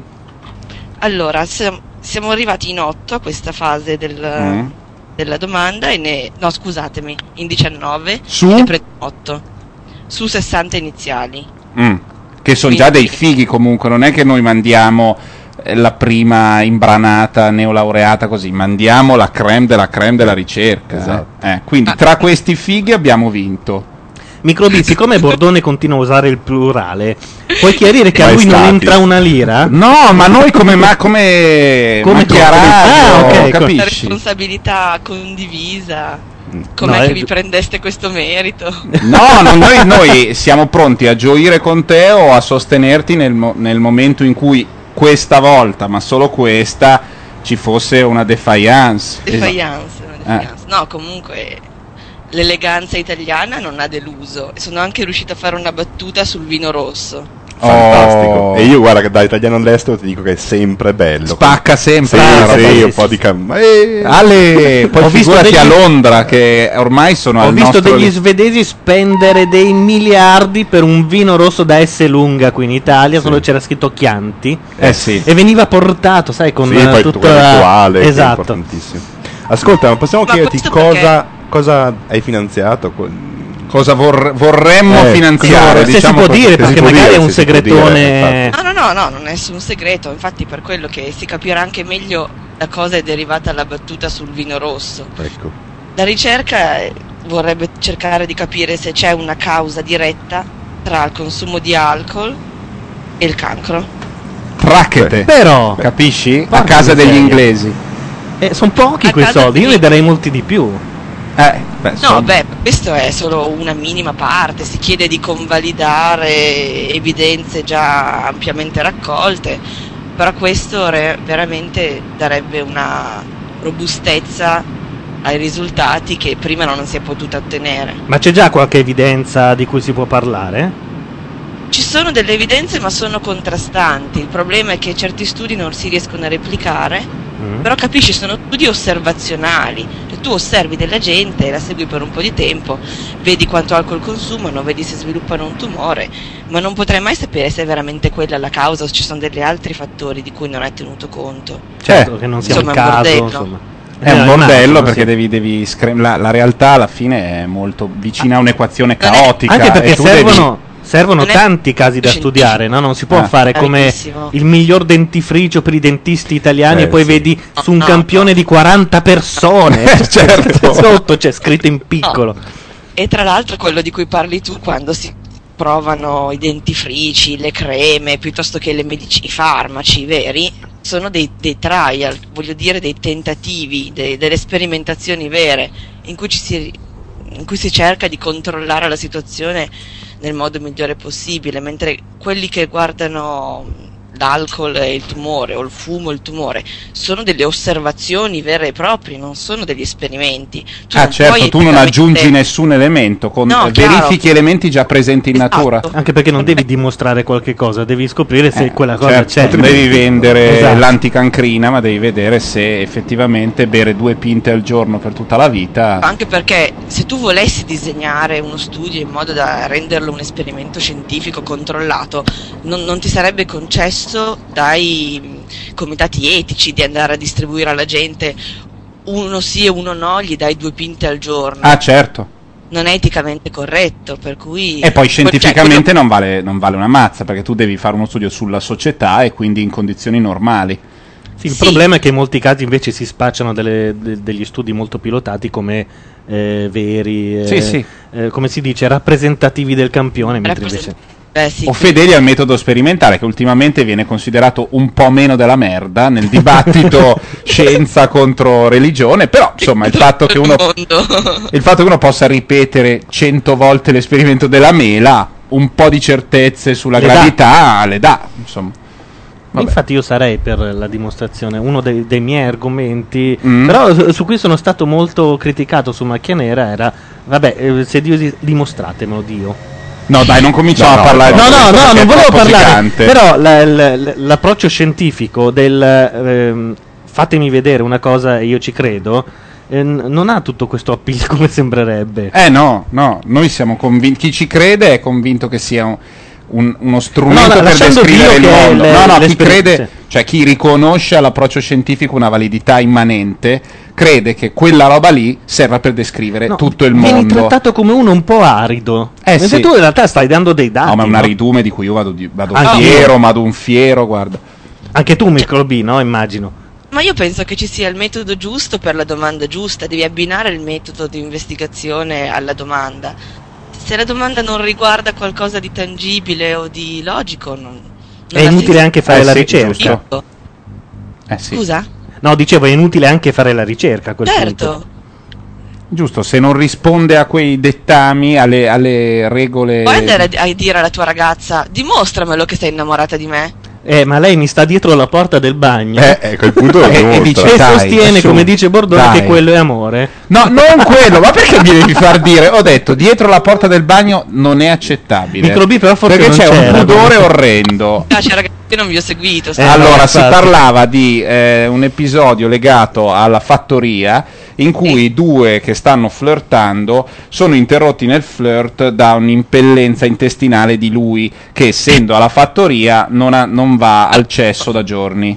Eh. Ok, e quindi dice scusa devo andare, lei ma no aspetta ti devo parlare delle margherite, scusa devo andare.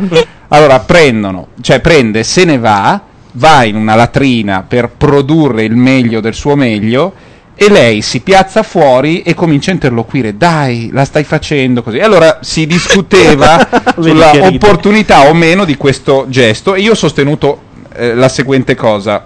eh, questo è assolutamente esecrabile. Cioè, tanto è molto tardi, salutando gli amici del podcast dico, sto cagando, non mi rompere i coglioni, per essere, per prenderla larga. Però, se uno, senza chiudere la porta a chiave, in una relazione d'amore, sta facendo la cacca, e lei o lui entra in bagno perché deve prendere una roba e poi esce, per me non c'è niente di grave, però deve ignorare la cosa, non essere legato a quello che io fai la cacchina, non è così. Ma no, ma ne- è che c'è una naturalezza ignorando. Tale per cui non esiste più da- la tua posizione. Una, grande, un, una delle grandi innovazioni che ha port- forse l'unica effettivamente, eh, Eyes Wide Shut, è stata proprio quella scena iniziale in cui si preparavano per andare al party e lei con nonchalance faceva la pipì mentre lui, non so, si lavava i denti piuttosto che si metteva il dopobarba. Io comunque condannerei anche la pipì, ma eh, stiamo restringendo il caso. L'altra cosa è una cosa Cosa inaccettabile. Stai usando una metafora per dire cacca, è cacca, un'ora che parliamo sì. di merda, è l'altra cosa, il bisogno grosso. La pipì va anche bene. No, non va bene in generale, cioè io sono per il no comunque. E infatti nei film, in Eyes Wide Shut, ma anche in altri, si cioè vede... tu quando vedevi lei che faceva la pipì dicevi che ma schifo. Quando vedevi cosa? Non vedevo mai, non voglio, perché devo entrare? No, ognuno. Tra l'altro la gente un po' su come loro in Eyes Wide Shut spesso va a mangiare crespelle agli asparagi, sai che l'asparagina poi viene espulsa. È vero. Vabbè, parliamo un po' di per... Bifidus magari. Parliamo di Bifidus, micro B. Sì. Come fanno a cambiare i... Ma non li hanno cambiati, se li inventano i... Allora, io sostengo vero, questo, che per cosa. fare lo yogurt, quello al Bifidus acti regularis, loro abbiano preso un ceppo di quei batteri di merda super... cioè, molto poco differenziati. Eh? Il Bacillus bulgarico. Eh, del bulgarico ah. hanno preso un io ceppo, so- l'hanno no. fatto mutare un po'. Io la... sostengo invece che hanno preso un Bacillus vulgaris e gli hanno cambiato nome. eh, perché non può perché esistere Acti regularis, no, acti regularis non può esistere. No, è una nomenclatura non è standard, che esiste, non è che i batteri esistono e si danno il nome da solo, oh. cioè il nome glielo dà qualcuno. Ho capito, ma per dare un nome, no? Siccome eh, quando ti occu- uno si occupa di sistematica ci sono le regole, perché Linneo si è inventato sta roba, eh. tata, ci sono gli istituti transnazio- cioè come dire internazionali eh. che gestiscono queste cose. I allora, nomi dei batteri? Sì, i nomi sì, di tutte sì, le specie viventi, non è che tu puoi arrivare e dire tassonomia alle... delle... eh. Però quindi chiedi chi... quanto gli hanno pagato per poter chiamare un batterio così? Regolare. No, dico, come fai? Devi avere un batterio nuovo rispetto a uno vecchio. Sì. Eh, quindi eh, si basa sul, sul fatto che i batteri, co- quelli così semplici, mutano talmente tanto che se uno va a guardare bene ogni giorno potrebbe dargli un nome diverso? Eh... Non so darti una tua risposta. Cioè tu vuoi dire che la Danone ha preso una mutazione di batteri a cui che non ma era ancora mutazione, stato sono batte- dei batteri quelli non era ancora stato cambieranno. battezzato. Sono i virus che mutano in continuazione. Non era stato ancora e i batteri no? Ma non sarei mica così sicura che però i biologi che ci che ci sentono prego loro di smentire. Posso avanzare la mia ipotesi da ignorante? Vai. In realtà il batterio aveva un nome, ma la Danone ha pagato e gli hanno cambiato nome. Può ah, essere. I domini dei siti? Eh sì, sì, esatto, è come registrare un punto com. Beh, sapete che questa roba, eh, eh, ne abbiamo parlato all'inizio della, della puntata del, um, dello sterminio degli armeni da parte dei turchi. Ci ah. sono degli animali, degli animali che ehm, si chiamano con aggettivi che sono relativi al, ai curdi o agli armeni. Cioè questi aggettivi descrivono, fa conto, eh, che ne so... Sus Armenicus, una roba per dire maiale dell'Armenia. In Turchia hanno cambiato la sistematica per togliere tutti i... come si chiama microbi, l'altra parola? Va bene, non può. Ma lei lo saprà, Linneo lo saprà, no? Ma poveraccia. Ma che cosa? La sis- di cosa stai parlando? La seconda, no? Ma la seconda di cosa? Ma oh, non lo so, la tassonomia è difficile. Allora, c'è l'animale e c'ha un nome. La famiglia. Eh, le, quella, tutta quella roba lì, della sistematica. Tu, eh, ma lei non è una di quelle... Appunto. Ah, non sono una biologa. Sei una fisica, no? Sì. Ma fra un po' Bordone ti sì, chiede anche se gli dimostri la teoria della relatività così su eh, quella piedi. Ti assicuro che è più facile che... è più alla mano, è facile sì. Velocità curvatura, vai dall'altra parte dell'universo. Almeno su Yves, è... su Yves io e Gianluca andiamo tranquillamente. A curvatura ci siamo arrivati sì. Poi dai, poi c'è il paradosso dei gemelli, insomma eh, sì. È bello quello. Lo sai tu Gianluca? Uno sta sulla terra, eh, esatto, sì. eh, uno invecchia, l'altro no. Vabbè. Vabbè. Ma tu sei... vabbè, così l'abbiamo chiusa. Ma sì, perché lo sanno tutti, dai. Microbi è troppo intelligente per raccontarci questo. Ma tu senza, a proposito dei Microbi, dice: ho l'impressione che la tizia al telefono li stia prendendo per ubriachi. No, no, e non siamo ubriachi, no, una no, delle esatto, una no, delle poche abbiamo volte mangiato il rum del è che purtroppo le abbiamo fatto un riassunto in uh, tre minuti di due ore di danneggiamenti no, no, nostri. Eh, mea colpa che non vi ho sentito. Vabbè, ma fatto. Tu eri lì a fare gli interessi della scienza? No, stasera è andata a calato in un rave fuori Bristol. Ah, è vero, ha detto anche questo, eh, nel caso tu volessi querellarlo. No, io, beh, puoi sentirlo nel podcast. Dicevo, ma Microbi, che siamo tutti qui che fibrilliamo.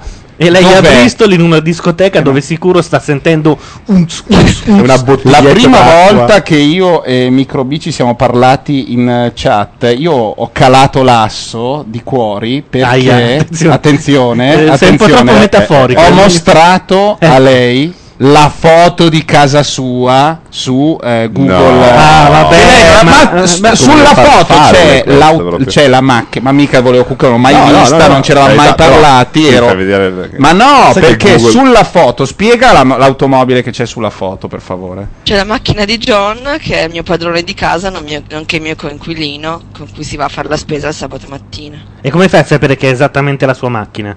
Perché, perché la riconosco. Ma eh, no, cioè la, la risoluzione davanti non è così. Che no, no, la risoluzione è, è magari una macchina. È una è un Volkswagen, è Volkswagen Ovo. No, Beh, è Volkswagen, Volkswagen Ovo, quanti ce ne sono? sono credo tre. eh, sono quelle macchine. E su Google ci sono delle frecce grossissime. Ma no, perché sì. Alla fine le, io facevo il vago, dicevo dove abiti a Bristol. Macchia radio questa foto, così si vede la risoluzione. Eh, ma si vede proprio. Io sono stato vago, ho detto ma dove abiti a Bristol? Ma in che zona nord? Ma in che quartiere? Ma in che via? E intanto stringevo, stringevo e poi in una strada che mi sembra si chiami Limerick Road, è giusto? Limerick, sì. Vabbè, diamo anche Ma, ma, tanto, ma chi è che va a Bristol a romperle i coglioni? So, però. E c'era la foto con la... Io ho fatto la stessa cosa con una persona che era un'amica di un mio amico e si è spaventata invece eh, un po'... perché... perché temeva che non fosse una foto ma che qualcuno la stesse sì, sì sì sì pensava di essere in War Games, no? Che mentre parlava io riuscivo ad andare sempre più giù, cioè, fino ad arrivare al dettaglio del Gianluca Neri. Oh, guerra termonucleare totale. My Two Sense dice però lei si sente il eh, terrore nella voce parlando di microbi. È probabile. Vabbè, perché siamo un po' psicopatici. No, è perché al rave ho visto delle brutte cose. Eh, ci ha dato dentro. A contrario di te, che ne, oggi ne, solo il cioccolatino al rum. Il Ma il cioccolatino al rum che non mi piace perché ha dentro no, quella, la mu- quella roba lì. Gianduiotti, per favore. Abbiamo eh, anche infatti, qualcosa, abbiamo... tu che sei piemontese porti queste cagate danesi, per favore. Beh, abbiamo anche i mini so, Kinder, credo. Il cioccolato amaro con le nocciole della Novi. Mm. Ma se lo, lo spazza via questo ciarpame nordico. Ah, fa la cattiveria così? Ma sì. Eh, vabbè, ha ragione. Perché il cioccolato è cioccolato. Eh, lì non è i Maya dicevano che l'unico albero è il cioccolato. L'unica fa sapere, non c'è niente. Perché c'è appena stato a Dispenser un servizio su questa roba qui fatto dalla Gigi. Al cioccolato. Ma dov'è che l'hanno lasciato scritto? Cioè, ci no, era, l'albero era quello del cioccolato. Adesso sto mangiando. No, è a bello. Proposito di sabato notte di argomenti interessanti, la settimana prossima siete in par condicio? In... La settimana prossima sabato notte salta perché faremo la direttona del... Noi non siamo mai in par condicio, un po' perché trasmettiamo dall'America e un po' perché, perché non ci può fregare di meno. Eh, comunque no, ci sarà la direttona sui risultati elettorali. Non, non sappiamo ancora. Allora, io pensavo che tu avessi torto perché mi invece avevi avevo detto, ragione. Invece avevi ragione, cioè alle quattro, alle tre chiudono i seggi. Quindi alle tre e un minuto inizia lo spoglio. Noi speriamo che mandino Don Camillo e Peppone su Rete quattro. Se mandano quello, siamo felici. Che quando mandano il film ah, e, non c'è Fede, e non c'è Fede che dice e rimanda un po', è buona. No, ma eh, credo che ci sarà un collegamento alle tre di tutti i telegiornali per eh? dire lo spoglio iniziato. Non ci saranno risultati perlomeno fino alle diciassette, alle diciotto. Ma non è vero, ci sono gli exit poll. Gli exit poll però ci sono già da prima. Ma no, finché non chiudono i seggi è vietato pubblicarli perché condizioni il voto. Mm. Fino alle tre hai ragione, hai ragione, hai ragione. Quindi alle tre un minuto possono partono con le tre, quindi ci sarà il primo risultato e poi ci saranno man mano le schede scrutinate, quindi può darsi che si arriverà in diretta alla come dire io vengo qui nel pomeriggio risultato... io nel pomeriggio vengo qui eh, mi, mi arpiono mi arpiono al maxi schermo e non me ne vado fino alle quattro di notte. E però voglio anche dire una cosa, segnalo a tutti gli ascoltatori podcast, non podcast, una puntata potenzialmente esplosiva in qualunque direzione si vada di Condor, perché Luca è il primo che va in diretta con un programma che spesso fa un commento anche sociale nel momento in cui si può parlare delle elezioni. È su vero, Radio due è vero, va in onda alle quattro e mezza. Alle quattro e mezza può darsi, sì, che addirittura abbia già dei risultati. Eh sì, sì, sì, sì, sì. Quindi mi ha detto che già me- sia lui che Caterpillar, assolutamente da seguire. Caterpillar farà credo una puntatona speciale. Io però adesso, come si fa nei paesi nordici, esatto, che hanno avuto una rivoluzione industriale, la puntata la fanno anche... il legno e non, non che, il ferro. Guarda che non è che Caterpillar non va in onda se vince. Sì, però stiamo già, abbiamo già quel mezzo eh, sorriso eh, di merda. Non è che hanno già i biglietti d'aereo pronti. No, eh. no, allora il sorriso ce l'hai tu, perché anche se vince quella parte lì, tu lo sai che io penso che debbano perdere in modo che fra cinque anni mm. i nostri figli o sì, insomma i nostri bravo. non si ritrovino, come Io dice da. Luca Sofri, di nuovo Fassino e Fini. Eh, guarda, non voglio fare questa discussione, eh? No, ma infatti, per favore, dicevo, c'è anche una ragazza che è andata a chiedere mezzo sorriso. miliardo alla gente. Tiferemo per una sconfitta. È una ragazza che torna apposta in Italia per votare, ci sto quaranta ore. E poi te ne quaranta ore? quaranta ore. Beh, però ammirabile. Cosa non si torni... fa per il polo delle libertà, eh? Sì. No, stavo scherzando. Vabbè, grazie mille, Microbi. Dove abito? Hai detto chi voto? Esatto, ha detto anche de- da dove provieni in realtà. No, io ho detto dove abita gi- e non ho, de- ho fatto una battuta. Ho detto stavo scherzando perché ipotizzo. In che forse... sezione vota? Non so, sarà Alessandria Vercelli, Vercelli, Vercelli. Ecco, vai. Vercelli, che scuola? Non so. Alla scuola, a che scuola è? Un elementare, una media? Sarà una media. Vogliamo bene Matteo Bordone. Ecco, ah. E ti ha chiuso così, guarda. Ti vogliamo bene. Sì, esatto. Grazie. Io vado alle elementari dove andavo da bambino e di solito mi commuovo ah, sempre un po'. Grazie a voi. Ciao. Vale. Ciao, ciao, ciao. Dai, la lasciamo smaltire il rave. Va bene, visto che si è detto milioni di volte che noi siamo più o meno eh, bevuti, fatti, rifatti, eh? Invece stasera siamo completamente sani. Questo è un pezzo dei Dresden Dolls che si chiama I miei amici alcolisti. I'm counting back the number of the steps it took for me to get back on the wagon of the weekend. I'll gaze beyond our time, though to prove that I'll get home with my imagination. If they find the body in the basement, in the very house that she was raised in, I'm taking down the number of the times, so when we get the sign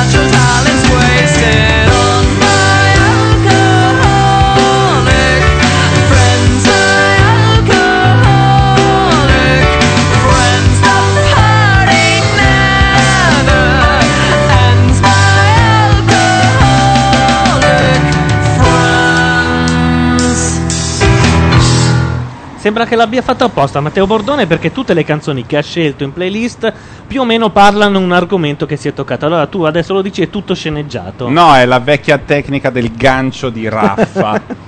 Cioè riuscire tecnica a trovare... del gancio di, in cui Chicco è... Chicco Chicco è un maestro. Non è un maestro invece Cirilli, comico di Zelig, che è uno di quelli che quando si trova ad improvvisare mm? il gancio se lo trova comunque. A proposito di... Perché eh, allora i cabarettisti hanno dei cavalli di battaglia su cui mm. sanno che vanno tranquilli, sì, sì. E li vedi quando non hanno mestiere tentare di prendere il gancio, specialmente quando parlano col pubblico, per lanciare un proprio pezzo comico. Ecco, Cirilli è inguardabile quando fa quelle... è inguardabile sempre, è ma in particolare quando fa quelle cose. Ieri con Michele Serra si parlava dei comici più inguardabili di Zelig, cioè quelli che... Eh, dovrebbero veramente tornare ah, a lavorare. Io ho la mia classifica. E abbiamo fatto una classifica. Nella mia classifica al primo posto, mm?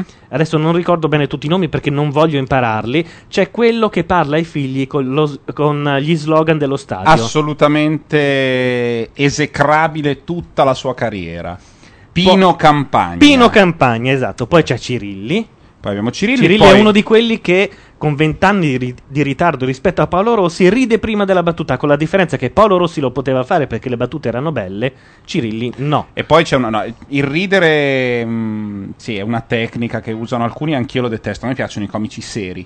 Ma guarda, a cui magari sca- poi scappa da ridere starci, perché sono tranquilli. Potrebbe starci, ma lo vedi quando scappa da ridere, quando è vero e quando è finto. Sì, sì, lui lo fa perché Cirilli usa la fisicità per farti ridere, sono battute scritte male e quindi che usa...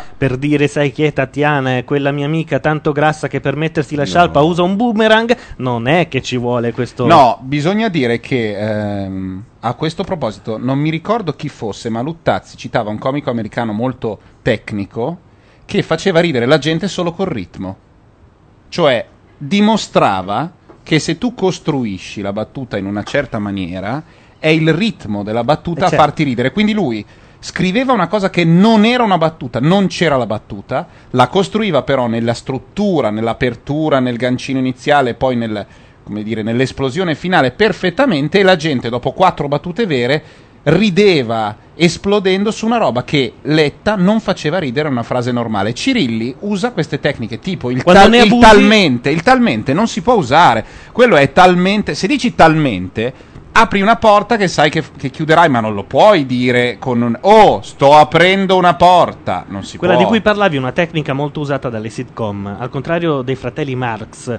che veramente centellinavano delle battute al secondo, perché nel caso in cui il pubblico rideva in sala la battuta non veniva sentita. Mm. Eh, nelle sitcom capita in realtà che ci sia un ritmo per cui partono le risate anche su parti che non sono propriamente comiche. Sì. Il brutto di questa cosa è che nelle sitcom poi ce ne sono tre che fanno ridere. In Striscia la notizia partono solo le risate. Sì, giusto? Sì, sì. Soprattutto nel monologo iniziale. E a proposito di, di Striscia la notizia, il terzo della classifica di Zelig è Franco Neri. Stavo per dirlo io. Franco è la Calabria, quello calabrese. Non se ne può più mm. dei comici che parlano della propria terra, che siano bergamaschi o calabresi. Basta. No, non si può no? più parlare di... Ma neanche ci sono degli argomenti che non possono essere toccati. La moglie tipo, La moglie L'Ikea, l'Ikea tutti i comici hanno un pezzo sull'Ikea. Vietato. Su quando vanno all'Ikea e portano a casa una libreria e avanzano dei pezzi. E che poi c'è la battuta sul fatto che si chiama frucca e brucca e dricca esatto. e trucca. Ormai non fa più ridere. Basta. Perché quando vai da, all'arredamenti, agli arredamenti cazzulati in Brianza costa il quadruplo. È fatto con lo stesso legno e si chiama Antonella. E allora preferisco Brood, Drax. Altri Pazz. Argomenti su cui i comici non dovrebbero più fare pezzi. Sì, guarda, eh, ce ne le sono mogli, eh. L'Ikea, mh, io direi in genere sulla televisione. Stiamo guardando la, quelli alla televisione che fanno la, la battuta sulla televisione. Vabbè, ma nel se- quelle battute sociali da anni cinquanta, cioè della comicità di Rusher senza il suo stile. Sì, sì. Quella roba lì non si può più fare. Allora preferisco quelli che hanno un taglio specifico. Adesso non si può essere tutti no, eh, dei geni come come si chiama? Eh, eh, Fazio. Ah, ok. Eh, no, riscoperto da Fazio. Almeno di italiano, inglese, barba, capelli. Riscoperto da Fazio, Sommo. Teocoli. Ma no, Sommo. L'altro giorno Dai, ah, ma eh, Maurizio Milani. Maurizio Milani. Vabbè, ho capito, ma non puoi dire quello. Eh, infatti, scusate, ho avuto un calo è un, di tensione. È venticinque anni che sta in TV. Per cui. No, vabbè, Maurizio Milani, insomma, è una cosa di cui io ogni volta che incrocio per, per caso Fazio alla Rai, gli dico ciao, grazie per Maurizio Milani. E lui, ma no, devi ringraziare lui. No, no, devo ringraziare te. Perché lui era tipo sepolto nella sua depressione, Fazio l'ha ritirato fuori dalla collottola. Sì, dai tempi di Sulla Testa, dove era geniale, fantastico. Adesso a Zelig fa ancora quei pezzi lì, cioè quelli cattivi, dove il cattivo eh, guarda, è più forte dell'assurdo. Io, rinunciando a Zelig, no, mi Zelig perdo anche guardare. Lui, perché poi dopo di lui magari ci sono le tutine, allora non ce la faccio, mm, proprio, nel vero senso della parola. Comunque, insomma, vedevo che la classifica era più o meno la stessa per ma tutti. Ma è quella, eh. I tre improponibili sono quelli. Eh, C sei, Sei Connesso, quella vaccata lì. Quello che poi eh, la Calabria, la Calabria, eh, quell'altra. E poi la mia Tatiana è talmente... Oddio. Basta, sì, direi che quei tre. E poi dei tre, a me sembra che umanamente, no, una no, mia amica no. l'aveva anche conosciuto, ha detto che Cirilli è simpatico no, no, umanamente. No, no. Cirilli, è simpatico, può Cirilli essere simpatico. Tu lo guardi. Torna Micro B. Cirilli tu lo guardi ed è lo, lo sai che è una merda dentro. Ma allora, perché devi essere così cattivo gratuitamente? Micro B, pronto? Pronto? Ho sbagliato. Ah, ecco. ecco, ecco. Ciao. Bene, ciao. Riciao. Vabbè. Noi ci fidavamo ciecamente perché ormai qualcuno era... Inizio ad avvalorare la tesi del, del rave. Eh sì, sì, sì, sì. È sì, vero, no. Qualcuno ha chiamato al telefono fisso prima, può rifarlo adesso che siamo in onda perché prima c'era la canzone. Nelle radio vere eh, l'ibrido è collegato, che è quell'affare che trasforma il telefono in un segnale che può entrare nel mixer, è collegato in un modo per cui tu puoi... Ma sei collegato il una... nostro è collegato così, c'è un semplice, una semplice... Non abbiamo una segretaria che filtri eh. le telefonate. E quindi non c'è. No, sì, ho capito. No, potremmo andare in preascolto sul telefono, ma diventa un po' un problema. Diventa un sì, po' sì, una sì. macchinazione. Quindi chiamate mentre stiamo parlando. Al limite, ehm, non ci curiamo di voi. A proposito di cose comiche, leggevo prima in no, chat. No, non era Lenny Bruce, mi dicono Lenny Bruce. No, Lenny Anch'io Bruce. Io stavo per dire Lenny Bruce. Ma Lenny... tu hai detto un comico. Dai, no, perché dai, Lenny dai. Bruce non era così tecnico. No, si parlava dell'americano che faceva queste cose sul ritmo. Lenny no, Bruce era di era pancia. Lo era tecnico, ma non, lo, non ne parlava. Insomma, era un uh, mostro di bravura. Quando andava e diceva perché i negri? Andava una spanna dal negro, aspettava che lo menassero. In chat qualcuno ha chiesto che cos'è un bifidus e, qual- e un altro, adesso non trovo chi, ha risposto un batterio molto famoso che si fa un sacco di soldi. Bella l'idea del batterione madre che produce i suoi figli su cui ha la S I A E. Facciamo prima a dire i bravi, dice My Two Cents, Ale Franz. Ale Franz che hanno fatto una bella gavetta.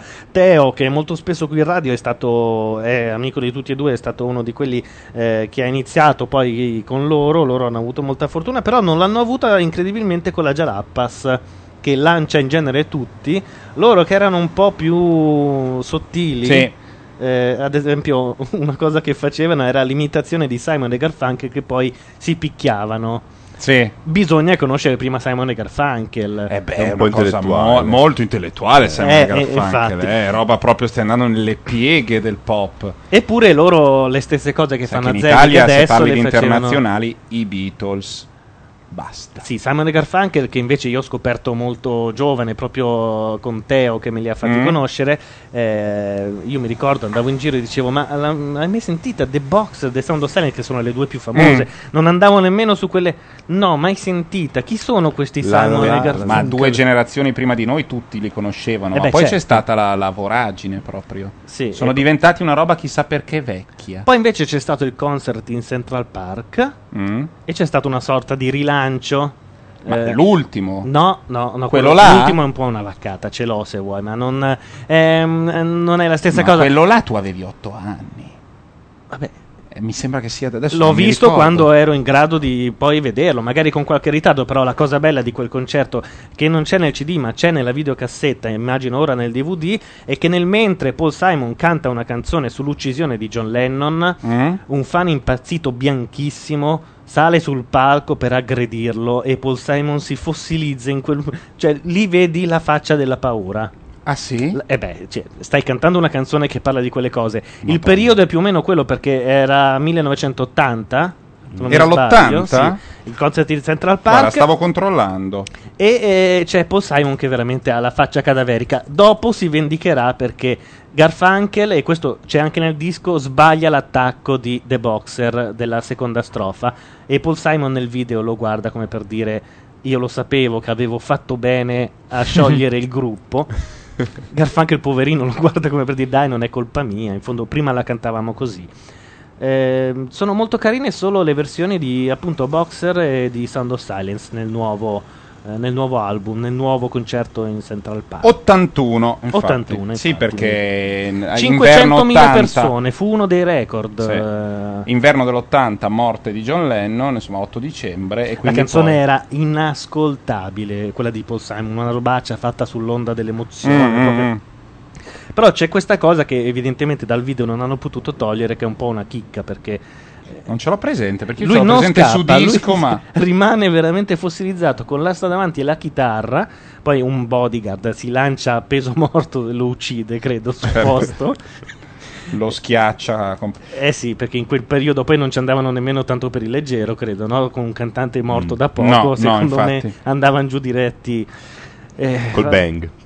Sentite, volevo dire che io ho sviluppato in quest'ultima settimana un odio viscerale per la famiglia Tattaglia. Eh, cioè, mh, mi hanno mandato per fare la recensione il gioco Il Padrino.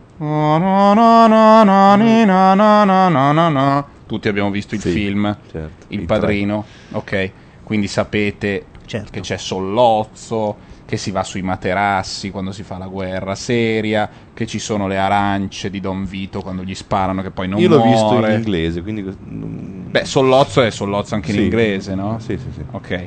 E poi c'è To The Mattresses, qualcosa del genere. Andare ai materassi vuol dire quando, siccome c'è la guerra fra bande, non si sta più nelle case dove vengono e ti prendono, ma affitti un appartamento per i sicari che ha i materassi per terra e stai lì con la pistola pronto a sparare. Ale. E nel giochino tu vai in giro per New York ricostruita perfettamente, è fatto tipo Grand Theft Auto, quindi sei con la macchina, ecco, la macchina di cui abbiamo una registrazione. Io lo so che hai sceneggiato tutto. È tutto, è tutto predeterminato, guarda, è la matrice. E, e vai in giro, hai tutte le famiglie, ci sono varie famiglie. Io non so perché mi sono fossilizzato e odio i Tattaglia. Ma mi perché? È venuto, sono diventato un Corleone dentro, tanto è del film, sono mafiosi finti, buoni, eh beh, cioè certo. si può giocare, non c'è niente, nessuno... E quindi odio i Tattaglia, continua a partire la guerra fra bande, perché io vado solo nei, nei locali dei Tattaglia, minaccio cioè, la gente, altre... mi faccio dare il racket... Gli altri, tra l'altro, sono gli altri stanno monopolizzando altri quartieri, esatto. ma dove ci sono i Tattaglia arrivo io con la macchina, li faccio fuori tutti a questo punto. Tutti scusa. Li faccio fuori perché hanno questi cappotti beige, li riconosci dal colore del cappotto. I Corleone sono neri, i Tattaglia sono beige, gli altri sono ah, verdi. Ma proprio hanno anche le divise? Sì, riconosci di che famiglia sono i gangster, no? E i Tattaglia li, li detesto. Beh, sono anche tra, in quelli che nel primo Padrino fanno dei numeri strani con Luca Brasi, che è quello gigante che sì. dice vi voglio ringraziare per avermi invitato. Però Pacino. È uno dei film che andrebbe visto in inglese, secondo me, perché veramente no, perché aspetta, è bella, non è uno i film vanno, i film vanno visti, visti in inglese, ma questo è proprio a maggior anche ragione, i telefilm perché è un inglese italiano proprio eh. è fantastico. Scusate, eh, ma infatti... mi fate venire in mente non guardate Lost sulla Rai. È non rabbri- guardate ah, Lost sulla Rai. Beh, Lost in italiano, sì. L'iracheno, l'iracheno parla come, come un'imitazione di un marocchino fatto da un leghista. Perché due? No, non col berghè, però eh, perché... con i verbi all'infinito. No, andare? No, sì. no, no. C'è una cosa che io ho detestato L'inglese nella prima, nella prima serie di Lost. Allora, c- tu puoi, no? Quando, come sappiamo bene, quando sei in, una, in un registro narrativo... La prima volta che eh, utilizzi una tecnica stai dettando le regole, no? Certo. E poi il lettore, il fruitore le sì, accetta o meno e da, da quel punto in poi si aspetta che le regole siano quelle.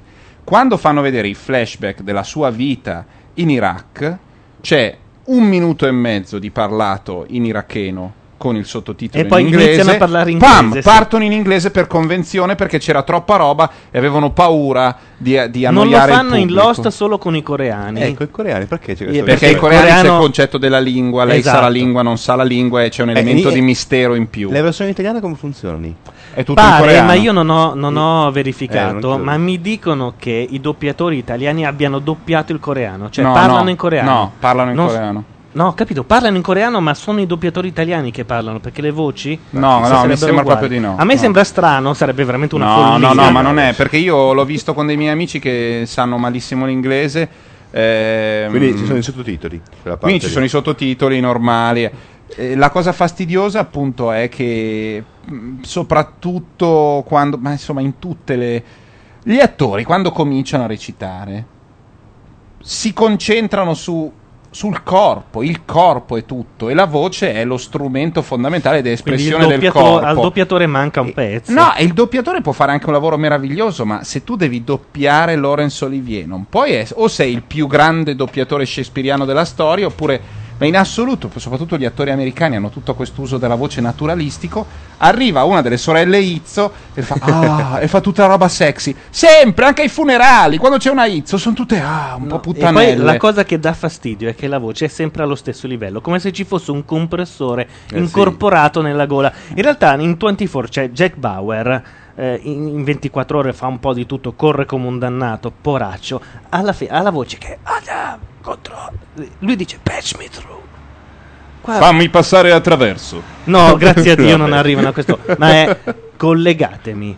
Collegatemi. Sì, no, ma è terrificante. Poi eh. dicono anche, è proprio una questione tecnica, bucare la voce, cioè fare un'equalizzazione per cui la, le frequenze, le medie della voce escano fuori. Se uno sente un film, la prima cosa che noti quando eh beh, cambi sì. dall'audio originale all'audio eh, italiano è l'ambiente. E manca. Certo, l'ambiente non c'è nei ma nostri perché? film. Perché, perché là, sono dei tecnici sono... audio eh. che hanno i controcoglioni, per cui nel momento in cui eh, no, due passeggiano, diretta, eh. passeggiano per una strada, passano le macchine, i livelli sono equalizzati in modo che le voci si sentano bene. In Italia, invece, l- eh, anche le fiction vengono girate in diretta, ma le parti all'aperto, la maggior parte delle volte vengono ridoppiate, perché è brutto avere i rumori sotto. Questo Beh, concetto non è fatto il caso italiano. Nella fiction italiana due che passano in strada parlano tranquillamente come stiamo parlando io e te in questo momento, a parte che noi il fondo eh, ce no, l'abbiamo, l'abbiamo. Oh, oh, oh. ma si sentono solo dei rumori un po' fasulli, no? Un clacson, una macchina che passa. In America nella fiction se passa il tram passa il tram, a parte che il tram lo fa passare il regista, per cui è tutto previsto, certo. ma al di là di questo i rumori ci sono, i rumori d'ambiente sono fondamentali, altrimenti sembra tutto finto.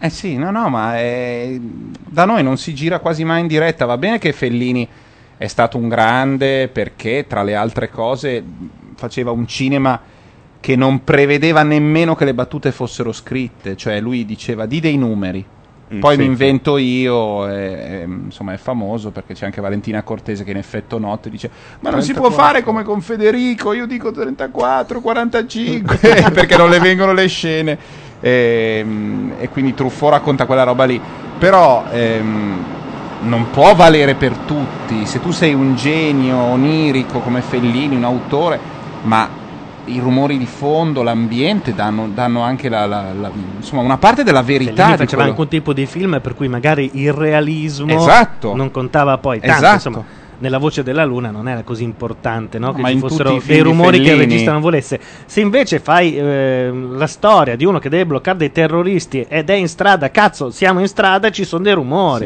sì. e soprattutto ci sono i non può dire andatevene via e fermatevi, non esatto. può avere questo tono.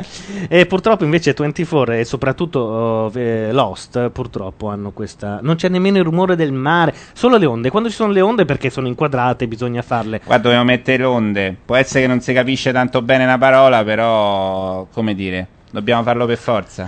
Allora, metti ste onde, va. Questa che sta arrivando invece è Pink, il nuovo album, il singolo ce l'hanno un po' tutti, ma l'album non è ancora uscito ufficialmente. E come facciamo a averlo noi? N- non ce l'abbiamo, infatti mandiamo il singolo, eh, si sente molto il, la mano di eh, Linda Perry che scrive, che ha scritto un po' tutte le canzoni. L'ascoltiamo!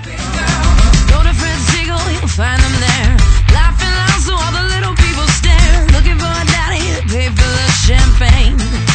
Drop a name. What happened to the dream of a girl president? She's dancing in the video next to fifty cent. They travel in packs of two and three with their itsy bitsy doggies and their teeny waiting teeth. Oh, where have the smart people gone? Oh, where, oh, where could they be? Yeah, yeah, yeah, yeah. Act like that. Act like that.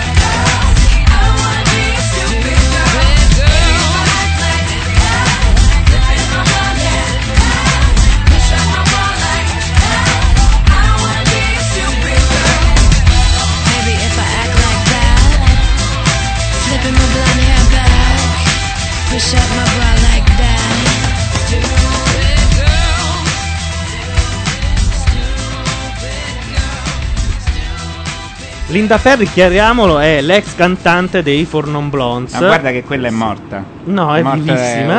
È, è vivissima. È... Ehm, se la guardi sembra non messa bene, in realtà è messa benissimo, perché è diventata, ha abbandonato la carriera solista e adesso produce le canzoni sì, è il, di altri, insomma, per cui la, una delle, delle, delle più richieste mh, voci di produzione, soprattutto delle, delle ragazze, delle anche femmine. Perché, come tu sicuramente sai, in America un album ha diversi produttori per canzone, si dividono un po' le, le, le canzoni, magari per una ballata è meglio un produttore. Sì, Linda Perry però è una di quelle talmente importanti che quando arriva mette, cioè, tocca tutto il pezzo, poi magari c'è quello che cambia i suoni, però eh, scrive i pezzi e produce un po' il suono. Infatti un po' li genere. Potrebbe cantare lei. Lei ha detto che era molto gelosa di quando ha fatto sentire Beautiful e la Aguilera ha detto la voglio.